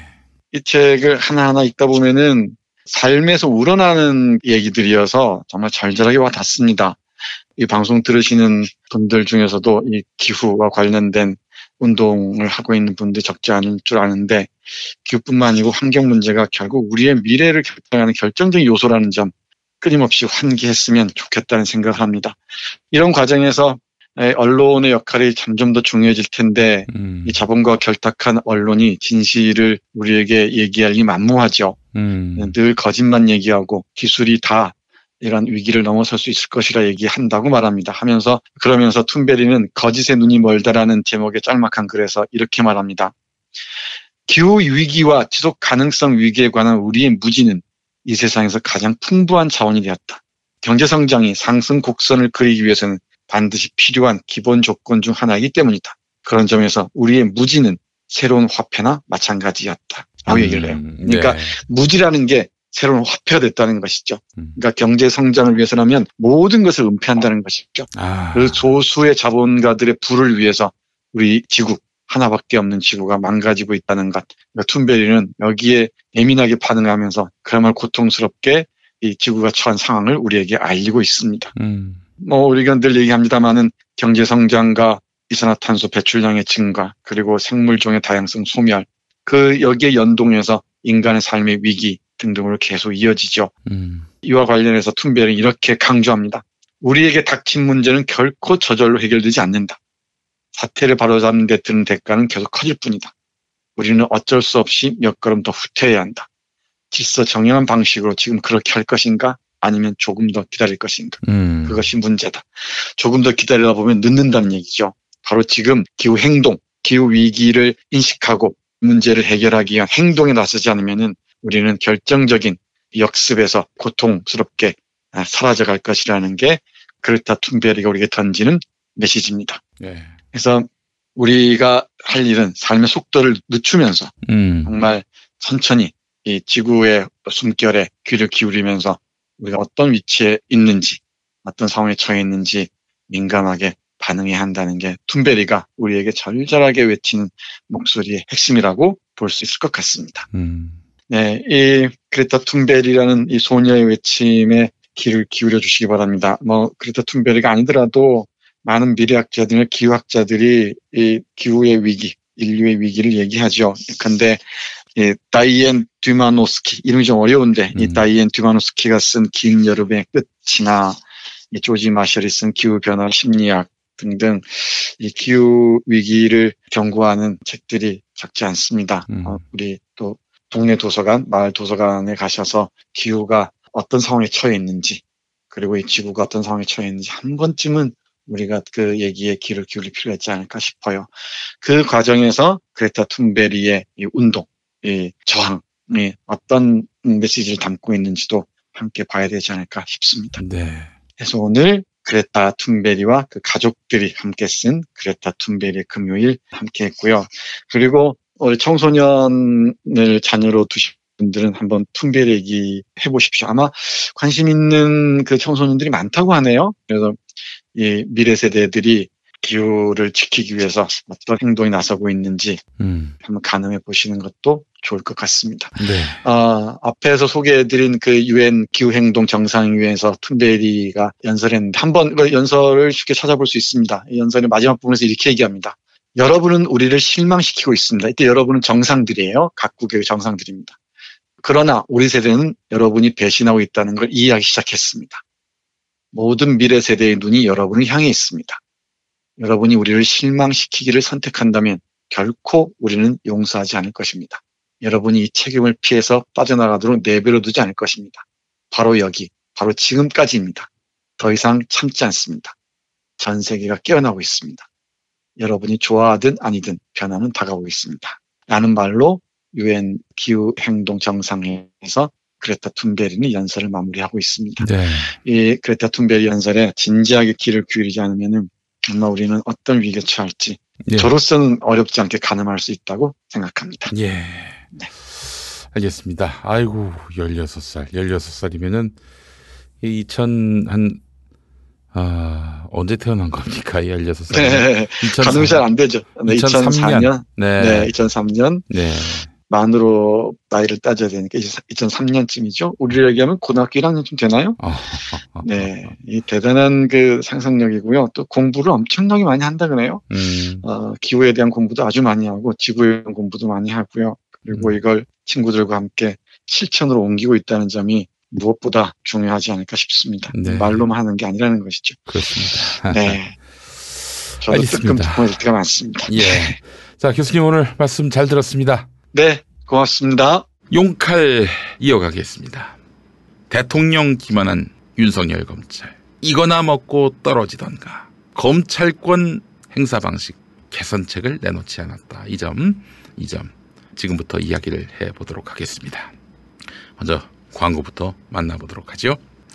네, 내 PR입니다. 내 PR. 오픈 홍보, 기념일 단체 선물이 필요하시다면 네피아를 참고하시기 바랍니다. 불경기일수록 홍보를 위한 판촉물은 더욱 중요합니다. 나를 피하라고 싶으면 네피아를 만나라는 의미에서 네피아입니다. 판촉물의 모든 것이 네피아에 있습니다. 네피아에 없으면 다른 어디에도 없습니다. 수건, 물티슈 등 생필품부터 라이터 티셔츠, USB까지 검색창에서 네피알로 검색하시거나 전화상담 032-519-4800으로 문의해 주시기 바랍니다. 사장님이 정말 친절하시네요. 예, 네피알입니다. 네피알 많은 사랑 바랍니다. 자, 문재인 대통령이 윤석열 검찰총장에게 검찰 개혁안을 만들라고 지시했습니다. 하루 만에 답이 나왔는데 앞서 경향신문 사설을 통해 말씀을 드렸습니다마는 한마디로 말해서 급조했습니다. 그리고 내용을 보게 되면은 제2기 박상기 장관 때 법무검찰개혁위원회 발표 권고안과 다르지 않습니다. 그렇다면 이건 무엇을 의미할까요? 문 대통령 지시를 이행하지 않을 수는 없죠. 왜냐하면 자기들이 지금 행정부의 공무원인데 행정부의 수장이신 게다가 투표로 선출되신 문재인 대통령에 대해서 노골적으로 반기를 든다? 아, 죽을라고 작정하는 거지. 검찰이 그렇게 머리가 나쁘진 않습니다. 근데 조국 법무부 장관에 대한 수사, 이 명분은 또 지켜야 된단 말이죠. 그렇다면은 우리가 지금 법정이 실현을 위해서 하는 것이지, 뭐 조국이라는 한 사람, 문 대통령이 매우 아끼는 조국이라는 그 한 사람을 죽이려는 게 아니에요. 이런 걸 또 보여줘야 한단 말이죠. 그래서 대통령이 지시한 사항에 대해서 처음에는 찬찬히 고민해 보겠다 이러더니 갑작스럽게 또 그 대안을 내놓았습니다. 자, 그런데 말이죠. 여기서 핵심은 말씀드린 대로 특수부 폐지입니다. 특수부 폐지. 그런데 서울중앙지검 등 세 곳은 그대로 둔다는 겁니다. 근데 이 세 곳이 사실상 전부예요. 2017년 윤석열 당시 서울중앙지검장 산하의 특수부는 3개에서 4개로 늘었습니다. 그 때문에 서울중앙지검에 있는 특수부가 너무 많다. 권한을 남용하고 있다. 그러다 보니 자연스럽게 인지수사가 늘어나고 있다. 인지수사가 뭡니까? A라는 사건에 대해서 이제 수사를 하는데, 오, A를 털다 보니 이 사람 잘못이 B 잘못도 있고 C 잘못도 있어. 계속 인지수사로 그 수사 범위를 확대시키는 거죠. 이게 무슨 얘기냐? 그 A가 있어요. A. A를 털어봤는데 없는 거야. 그러면 무혐의 이렇게 해서 집으로 돌려보냅니까? 아니죠. 그럼 너무 없어 보이잖아요. 그러니까 수사 과정에서 알게 된 B, C, D 이런 허물들 이걸 갖고 어떻게든 기소하는 이런 일이 있었습니다. 실제로 여러분. 그 유우성 씨 아시죠? 유우성 씨. 이분 간첩 혐의로 잡혔어요. 자, 그런데 이게 2심 가서 이제 조작된 증거 갖고 어떻게든 1심에서 졌거든요. 2심에서 어떻게든지 이겨야 돼. 그래서 하는 수 없이 조작된 증거 갖고 내밀었다. 또 들통났네. 2심도 무죄, 3심도 무죄. 개망신을 당했습니다. 그러다 유성 씨의 과거 2010년에 외국환 관리법인가요? 그 경미한 죄인데 그냥 집으로 돌려보낼 수 없으니까 2010년 때 그때 사실상 기소 유예가 된 아, 사실상이 아니죠. 기소 유예를 했습니다. 검찰이. 그 사건을 다시 가져와서 기소를 했어요.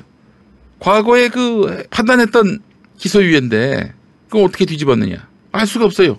4년 동안에 무슨 사건이 새롭게 진전되거나 증거가 새로 발견되거나 그런 거 없었거든요.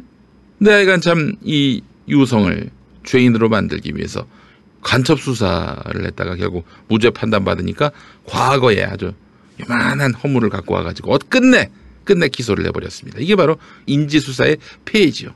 이 특수부가 권능이 강해지면은 인지수사 이 유혹으로부터 자유로울 수가 없는 거예요. 서울중앙지검이 지금 특수부가 많아가지고 특수부 폐지를 해야 된다면 여기가 폐지를 해야 되는데 여기는 그대로 두고 나머지 다른 지역에 특수부를 없앤다. 이거는 뭐 사실상 특수부를 폐지한 거라고 볼 수가 없는 거죠. 전면 폐지가 아니에요. 여러분 잘 보셔야 됩니다. 알짜는 남겨놓고 뭐 그냥 응? 주변부 거의 유명무실한 거 그것만 없앤 겁니다.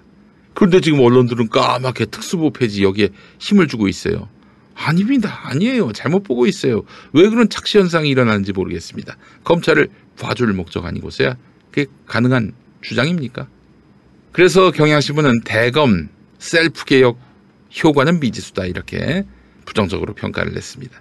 검사장들의 전용 차량 이용 중단 이것도 법무부가 내놓은 개혁 아니에요.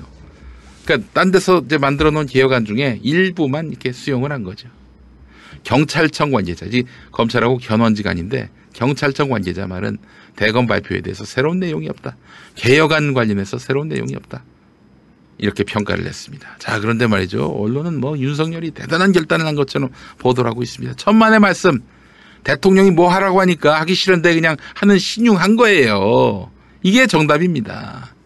우리 김수진님 말씀하셨지만 이문정 검사의 말을 잊으면 안 됩니다. 우리를 믿지 마세요. 우리를 믿지 마세요. 다음 기사도 한번 보겠습니다. 중앙일보인데 보십시오. 검찰이 밑질 게 없다는 반응. 하 이런 얘기가 나왔습니다. 서울 지역에서 근무하는 또 다른 부장검사는 패스트 트랙으로 지정된 검경 수사권 조정안은 특정 분야에 대한 검찰의 직접 수사를 허용할 수 있게 돼 있다. 정부 주장대로 특수부의 이름만 없앤다고 검찰의 직접 수사가 사라지는 게 아니다. 빠져나갈 구멍이 다 있다는 걸 알고 유명무실한 개혁안을 내놓은 겁니다. 검사장 출신의 한 변호사는 특수부 축소 등 자체 개혁 방침은 이미 문무일 전 총장 때부터 검찰이 추진해 왔던 내용인데 정치권 주장대로 검찰 개혁을 할 테니 너희들이 하라고 하니 할게. 근데 조국 수사에 대해서 간섭하지 마. 이거 우리 어, 우리가 그냥 하고 싶은 대로 할 테니까 그래 그래 개혁해 줄게. 개혁해 주지 뭐. 어? 그렇게 원하면 해 주지 뭐. 하면서 해봤자 별 소용이 없는 그런 개혁안을 받으면서 그러면서 조국 장관 수사에 대해서는 건들지 말라 이렇게 지금 나오고 있는 것입니다. 한 요례를 또 보겠습니다. 대검의 이런 신속한 개혁안 제시는 최근 정부 여당의 전방위적 압박과 촛불 시민들의 개혁 요구, 촛불 시민들의 검찰 개혁 요구에 선제적으로 대응한 것으로 볼 수 있다.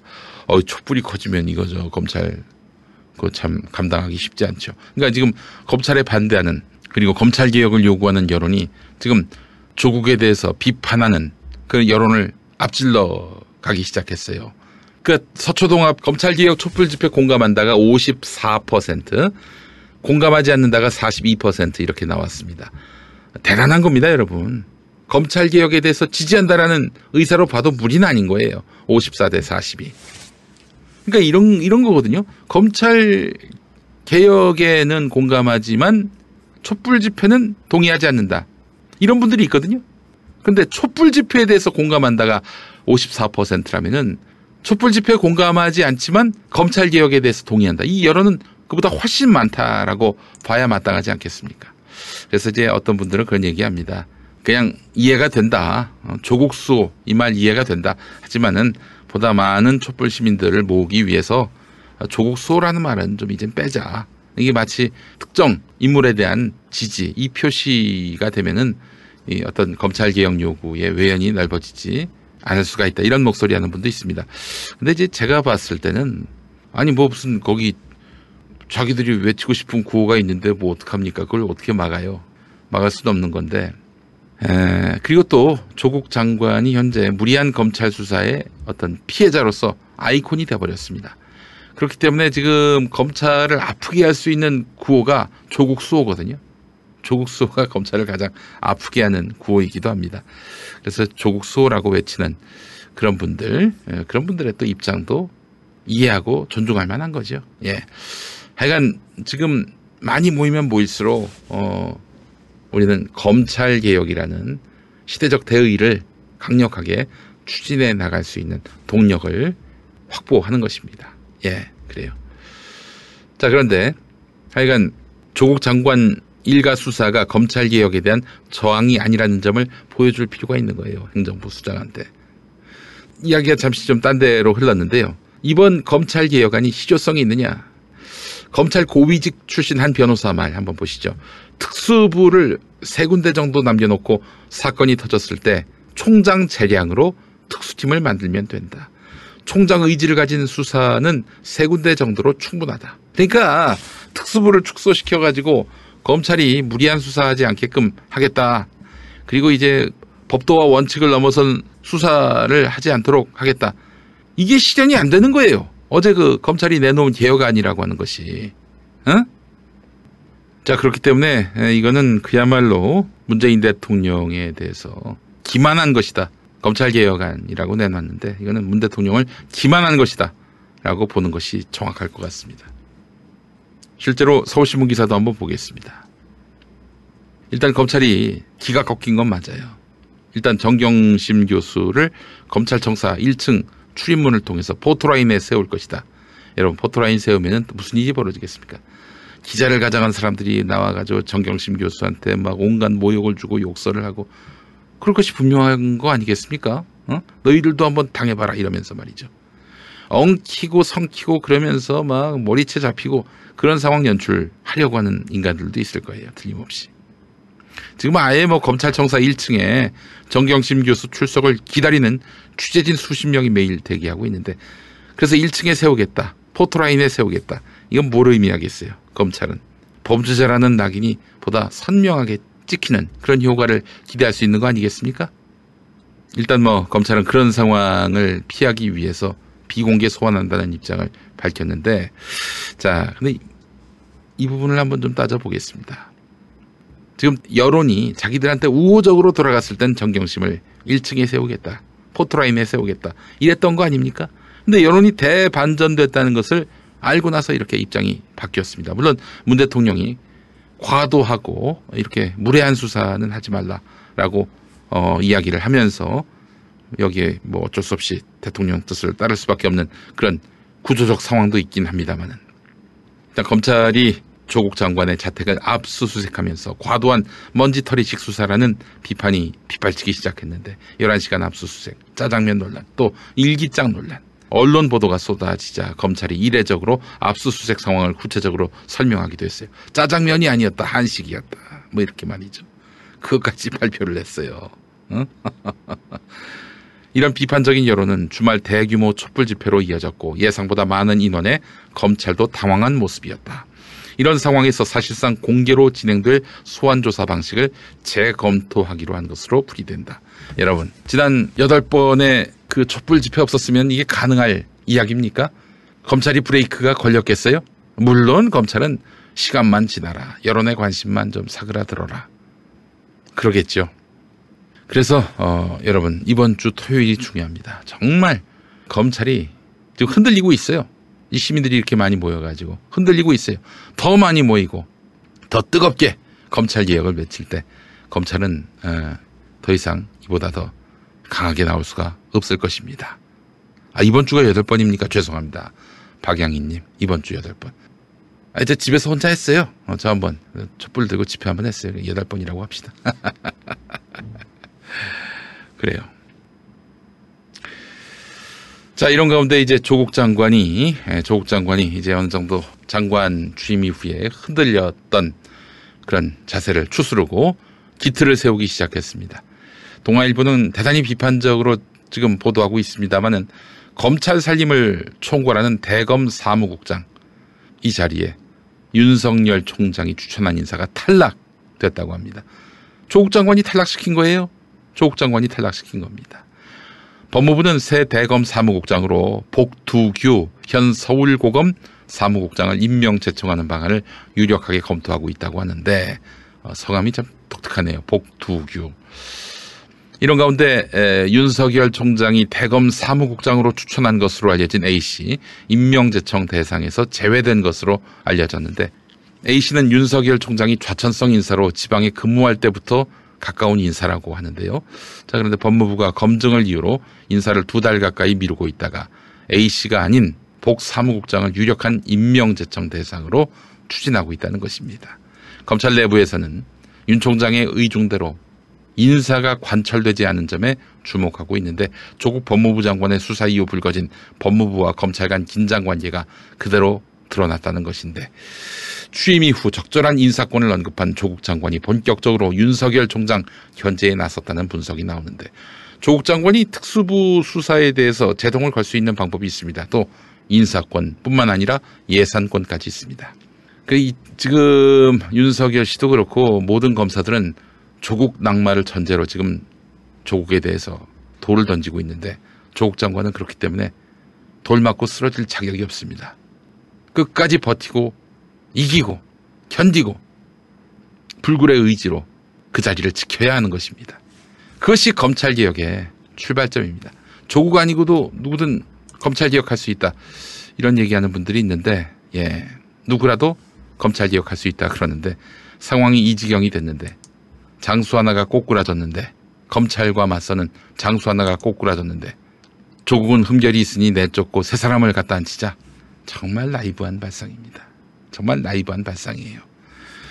조국 장관에 대해서는 추후에 그 자리가 안정되면 무엇이 문제였는지 제가 한번 따져볼 생각이 있습니다. 아, 이건 사실은 정말 이런 검찰 조직에 대해서 너무 안이하게 생각해 온 점에 대해서는 정말 아쉽고 참 안타깝습니다. 예. 자, 그렇기 때문에 지금 이 시점에서 조국 장관을 교체하고 더 깨끗하고 더 능력 있는 사람 갖다 앉히자. 예, 이런 얘기하는 분들 더는 없겠죠. 예. 조국이 낙마되면 모든 것이 아무 일도 없었던 듯이 제로 베이스 상태에서 시작됩니까? 이쪽이 빅엿을 먹고 팔다리가 묶인 채 싸움을 벌여야 되는 거예요. 아, 싸워보지도 못한 사람들이 그런 얘기 많이 하던데 정신 차리십시오. 충남 금산의 넓은 인삼밭. 정성 농장을 일군 농부 아버지 이정열 씨. 자연은 노력한 만큼 내어준다. 그 자연의 마음을 알기에 정성농장을 더불어 일구는 아들 이성규 씨도 아버지에게 배운 것처럼 정직하고 또 성실하게 정성농장 홍삼은 인삼 재배부터 가공 판매까지 모두 책임지고 있습니다. 그래서 대한민국 1등 품질을 자부합니다. 검색창에 정성 농장 홍삼을 검색해 주세요. 정성 농장 홍삼. 전화 문의는 010-9754-6972. 아는 사람은 다 아는 비밀 과외가 있습니다. 녹화된 영상만 제공하는 인터넷 강의와 달리 선생님과 실시간 소통하며 효과적인 맞춤 학습을 제공하는 온라인 화상 과외 에듀 천사가 있습니다. 주입식 반복 학습은 우리 아이에게 공부의 즐거움을 주지 못합니다. 방문 과외나 학원 강의의 한계를 뛰어넘는 온라인 참여형 교육으로 아이들 성적에 날개를 달아주세요. 지금 홈페이지에서 상담 신청만 하셔도 우리 아이 학습 유형 검사는 물론 매주 추첨을 통해서 1개월 무료 이용권도 선물합니다. 지금 검색창에서 에듀 천사를 검색하세요. 박지희 씨, 내가 요즘 코어 매일 먹는데 너무너무 좋아요. 왜 좋은 거지? 코어업의 9가지 기능성 원료가 활력을 충전해준대요. 게다가 매일매일 먹어야 되는 활성 비타민 B군, 비타민 C, 비타민 E, 아연, 비오틴을 한 번에 섭취할 수 있는 종합 건강기능식품이에요. 마카도 들어가네. 네, 코어업에는 페루산 마카도 아주 풍부하게 들어가 있어요. 박지희 씨도 매일 먹어요? 오, 당연하죠. 다들 코어업, 코어업 하잖아요. 김용민, 박지희가 추천하는 코어업 two plus one 행사 진행 중. 포털에서 코어업 검색하세요. 탄핵 때문에 뭐 이야기를 전달을 하려고 해도 길을 막고 듣질 않아요. 패족 수준으로 쪼그라든 한국 보수. 회생의 길은 과연 있을까? 변화된 정치 환경, 갈 길 잃은 보수에게 새로운 희망을 제시한다. 애국 보수의 화려한 부활과 집권을 위한 본격 가이드. 김용민의 신간, 보수를 지켜라. 진중권도 투표하는 보수 정당. 광주에서도 일당이 될 수 있는 보수 정당. 젊은이들의 입당이 줄을 잇는 보수 정당. 언제까지 민주당 정의당을 부러워만 할 것인가? 부러우면 진다니까? 자유한국당 당원 김용민이 쓴 보수를 지켜라. 이김에서 나왔습니다. 김용민을 이제 유튜브에서 만나세요. 커널 라이트 클럽에 오신 여러분 환영합니다. 황금 선박에 오르신 여러분 환영합니다. 우먼스 플레이입니다. 섬김 쇼와 함께하는 시간입니다. 오늘도 히히스토리의 문을 열겠습니다. 프로듀서 김용민의 모든 콘텐츠를 영상으로 즐거운 분, 즐거운 분. 유튜브에서 김용민 TV를 구독하세요. 김용민 TV. 용칼 이어가겠습니다. 네, 이 시간은 이재명 경기도지사의 2심 판결을 두고 부당하다는 지적이 쇄도하고 있습니다. 제정신 박힌 변호사라면은 당연히 이재명 지사의 2심 판결, 당선 무효형이 나온 2심 판결에 대해서 이게 어떻게 과연 가능한 판결인가라고 어, 이야기를 할 것입니다. 그렇지 않아도 어제 국회에서 허위 사실 공표죄 이게 이제 이재명 지사의 당선 무효형의 배경이 되는 죄목 아니겠습니까? 허위 사실 공표죄 제도 이대로 좋은가 이런 주제로 열린 토론회가 있었습니다. 이 토론회와 관련해서 어떤 이야기들이 오갔는지 저도 거기 패널로 참석했는데요. 소상히 소개하는 시간을 지금부터 갖도록 하겠습니다. 이게 굉장히 심각한 판결이에요. 왜냐하면 대한민국 주권을 국민이 아닌 판검사 손에 넘기는 것이거든요. 왜 그런지 광고 함께 하시고 이야기 계속 이어가겠습니다. 자, 코업입니다. 재구매 회원의 극찬으로 완판을 이어가고 있습니다. 코업은 아홉 가지 활력 기능성 원료와 다양한 멀티비타민 그리고 페루의 산삼, 마카가 풍부하게 들어 있어서 정신없이 바쁜 김용민에게 없어서는 안 될 산소와도 같은 활력을 선사하고 있습니다. 잠을 많이 자도 피곤하신 분, 매일 아침이 괴로우신 분, 코어업과 함께 하신다면 아침이 확 달라집니다. 직접 경험한 팟캐스트 진행자들과 재구매 고객이 자신있게 추천합니다. 2 플러스 1 계속 진행 중이에요. 김용민닷컴과 포털 검색창에 코어업, 코어업을 검색해 주시기 바라겠습니다. 어제 그 허위사실 공표죄 제도 이대로 좋은가 토론회 정성호 의원과 김한정 의원실에서 주관을 했고요. 인권연대가 또 함께 했습니다. 유석준 영산대 법학과 교수가 이제 발제를 했는데요. 요약해보면 이렇습니다. 본 처벌 규정은 당선될 목적으로 후보자에게 유리하도록 허위 사실을 공표하는 행위를 처벌하는 규정입니다. 당선될 목적, 이게 중요해요. 근데 사실은 TV 토론회에서 발언하는 것이 모두가 다 당선될 목적이겠지. 낙선할 목적으로. 어, 혹은 뭐, 어, 아무 의미 없는 말을 하지는 않을 거 아니에요. 한정된 시간 안에 최대한 자기를 홍보해야 하고 자기와 관련해서 이런저런 억측이 있으면 디펜스를 해야 되는 것이고요.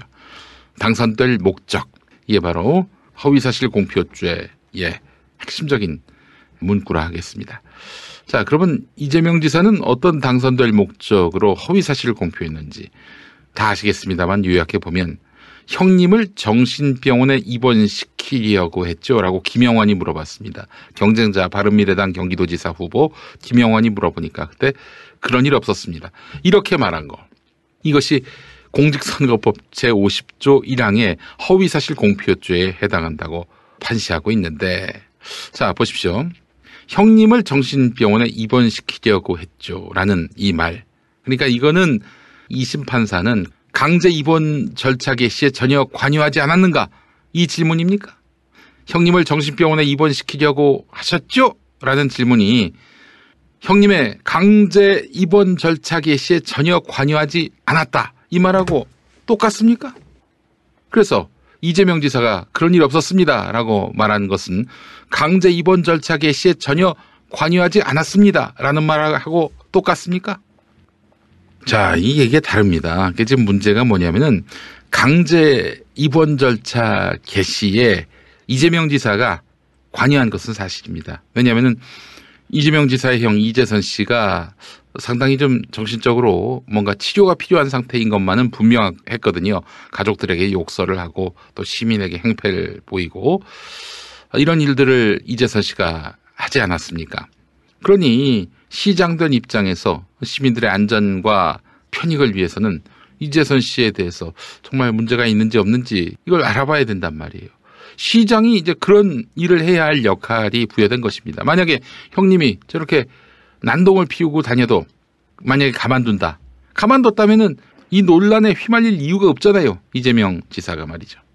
그런데 만약에 진짜 손도 안 대고 관심도 안 갖고 형님이 그러거나 말거나 내버려뒀다면 또 직무유기 얘기가 나올 겁니다. 틀림없이 직무유기 얘기가 나올 거예요. 안 봐도 비디오입니다. 자, 이재명 지사가 강제 입원 절차 개시에 관여한 건 사실입니다. 그렇지만은 결국에는 진행하다 말았어요. 강제 입원시킨 사람은 바로 이재선 씨의 가족들입니다. 아내하고 딸인가 그렇죠? 이재명 지사하고는 관계가 없어요. 자, 그렇다면 보십시오. 형님을 정신병원에 입원시키려고 하셨죠 라는 김영환의 질문이 형님을 강제 입원하려고 그 절차를 개시함에 있어서 전혀 관여하지 않았습니까? 라는 질문하고 같을 수가 없는 겁니다. 형님을 정신병원에 입원시키려고 하셨죠? 김영환의 이 말하고 강제 입원 절차 개시에 전혀 관여하지 않았습니까? 이 질문하고 같냐 이거예요. 형님을 정신병원에 입원시키려고 하셨죠? 라는 질문을 이재명 지사가 어, 나중에 그 이재선 씨 가족들이 강제 입원시킨 그걸 이야기하는 걸로 이해하고 어 저는 그런 일이 없었습니다라고 얘기했으면 이재명 지사가 거짓말한 게 아니에요. 그렇지 않습니까? 따라서 형님을 정신병원에 입원시키려고 하셨죠? 라는 질문은 형님의 강제 입원 절차 개시에 전혀 관여하지 않으셨나요? 이것하고 등치시킨 2심 판사의 사실 논리적 비약 또는 독단적 판단, 인상적 판단 이렇게 봐야 마땅합니다.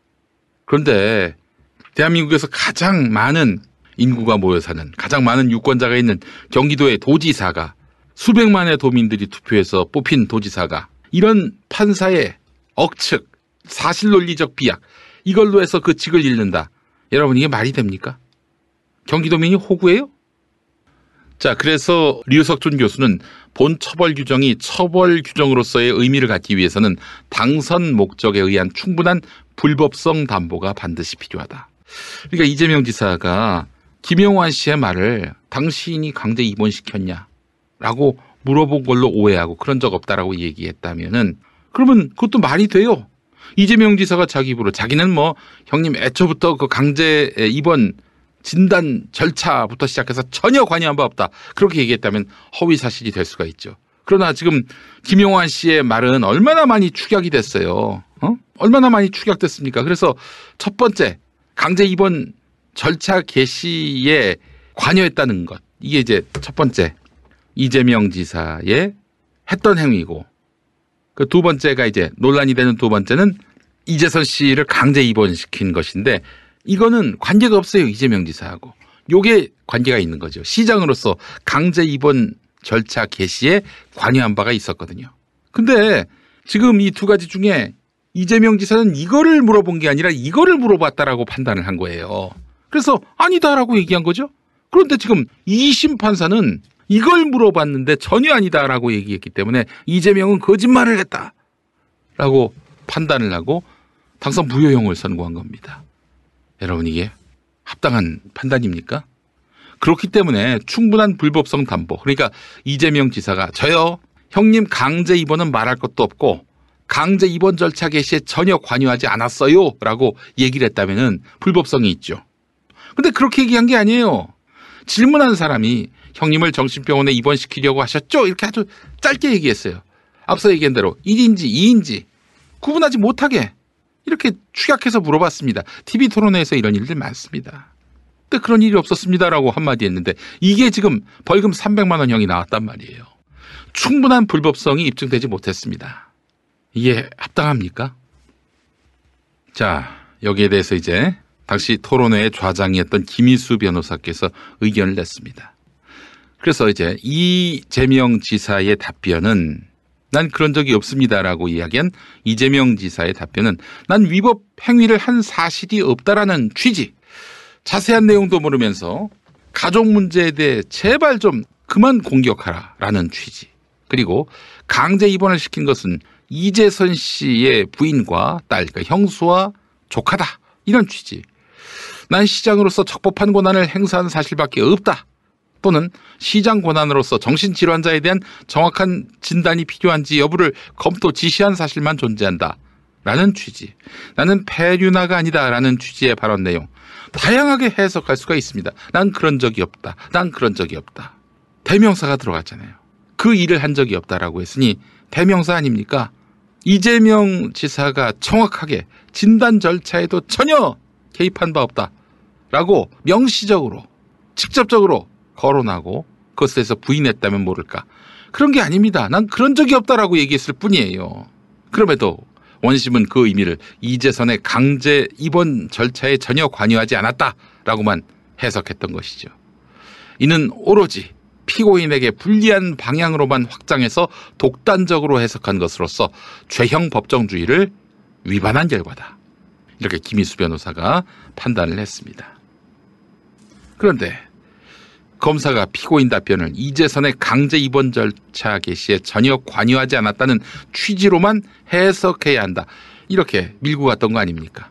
이거는 이재선의 부인과 딸이 했던 강제 입원과 무관하고 이재선의 강제 입원 절차 개시에 전혀 관여하지 않았다는 뜻으로만 해석해야 한다.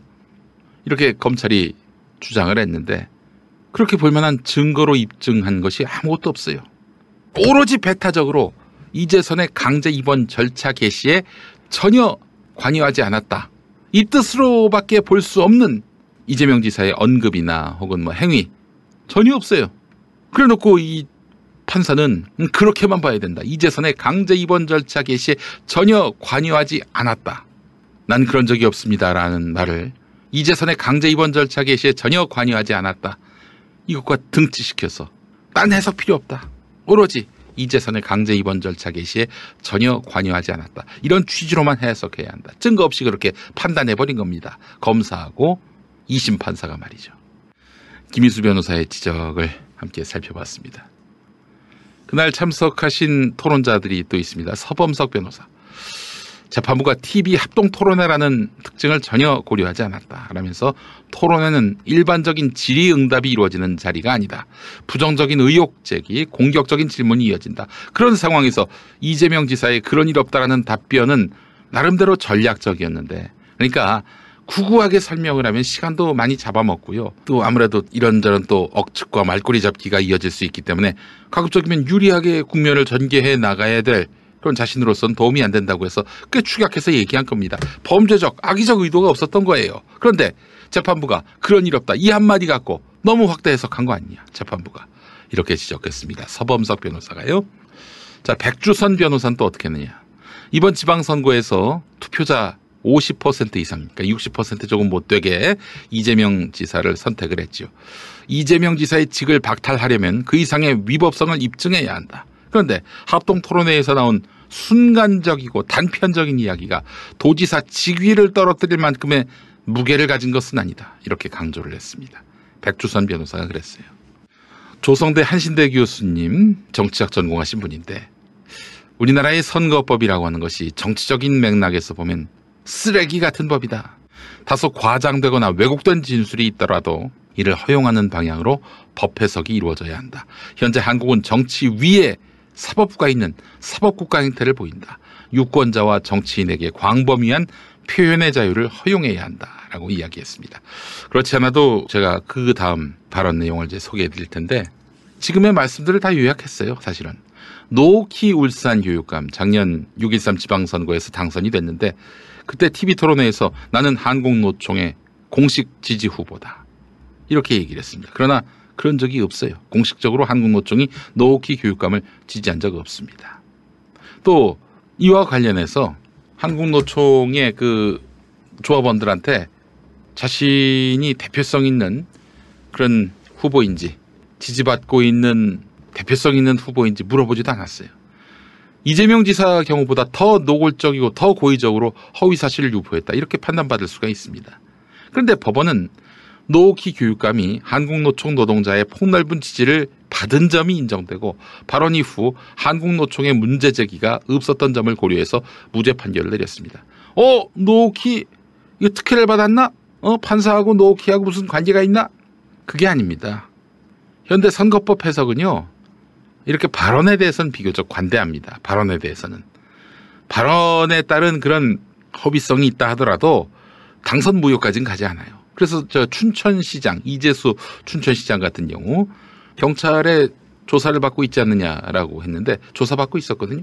거짓말을 한 셈이 됐던 거죠. 그렇게 기소가 됐는데 90만 원형 받았습니다. 그러니까 당선 무효형이 아닌 거예요.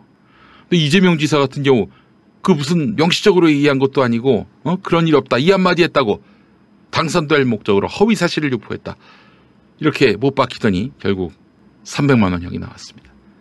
전에 그 이동영 작가도 얘기했습니다만 300만 원형은요 여러분 이거 대단한 겁니다. 한번 생각해 보십시오. 이무영 후보가 2008년 총선에 전주에 나왔는데 그때 경쟁자가 장영달 후보였어요.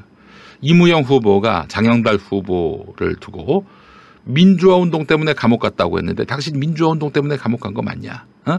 실상은 북침설을 주장해서 6.25 북침설을 주장해서 당신 감옥 갔다 온 거 아니냐 이렇게 허위 사실을 얘기했습니다.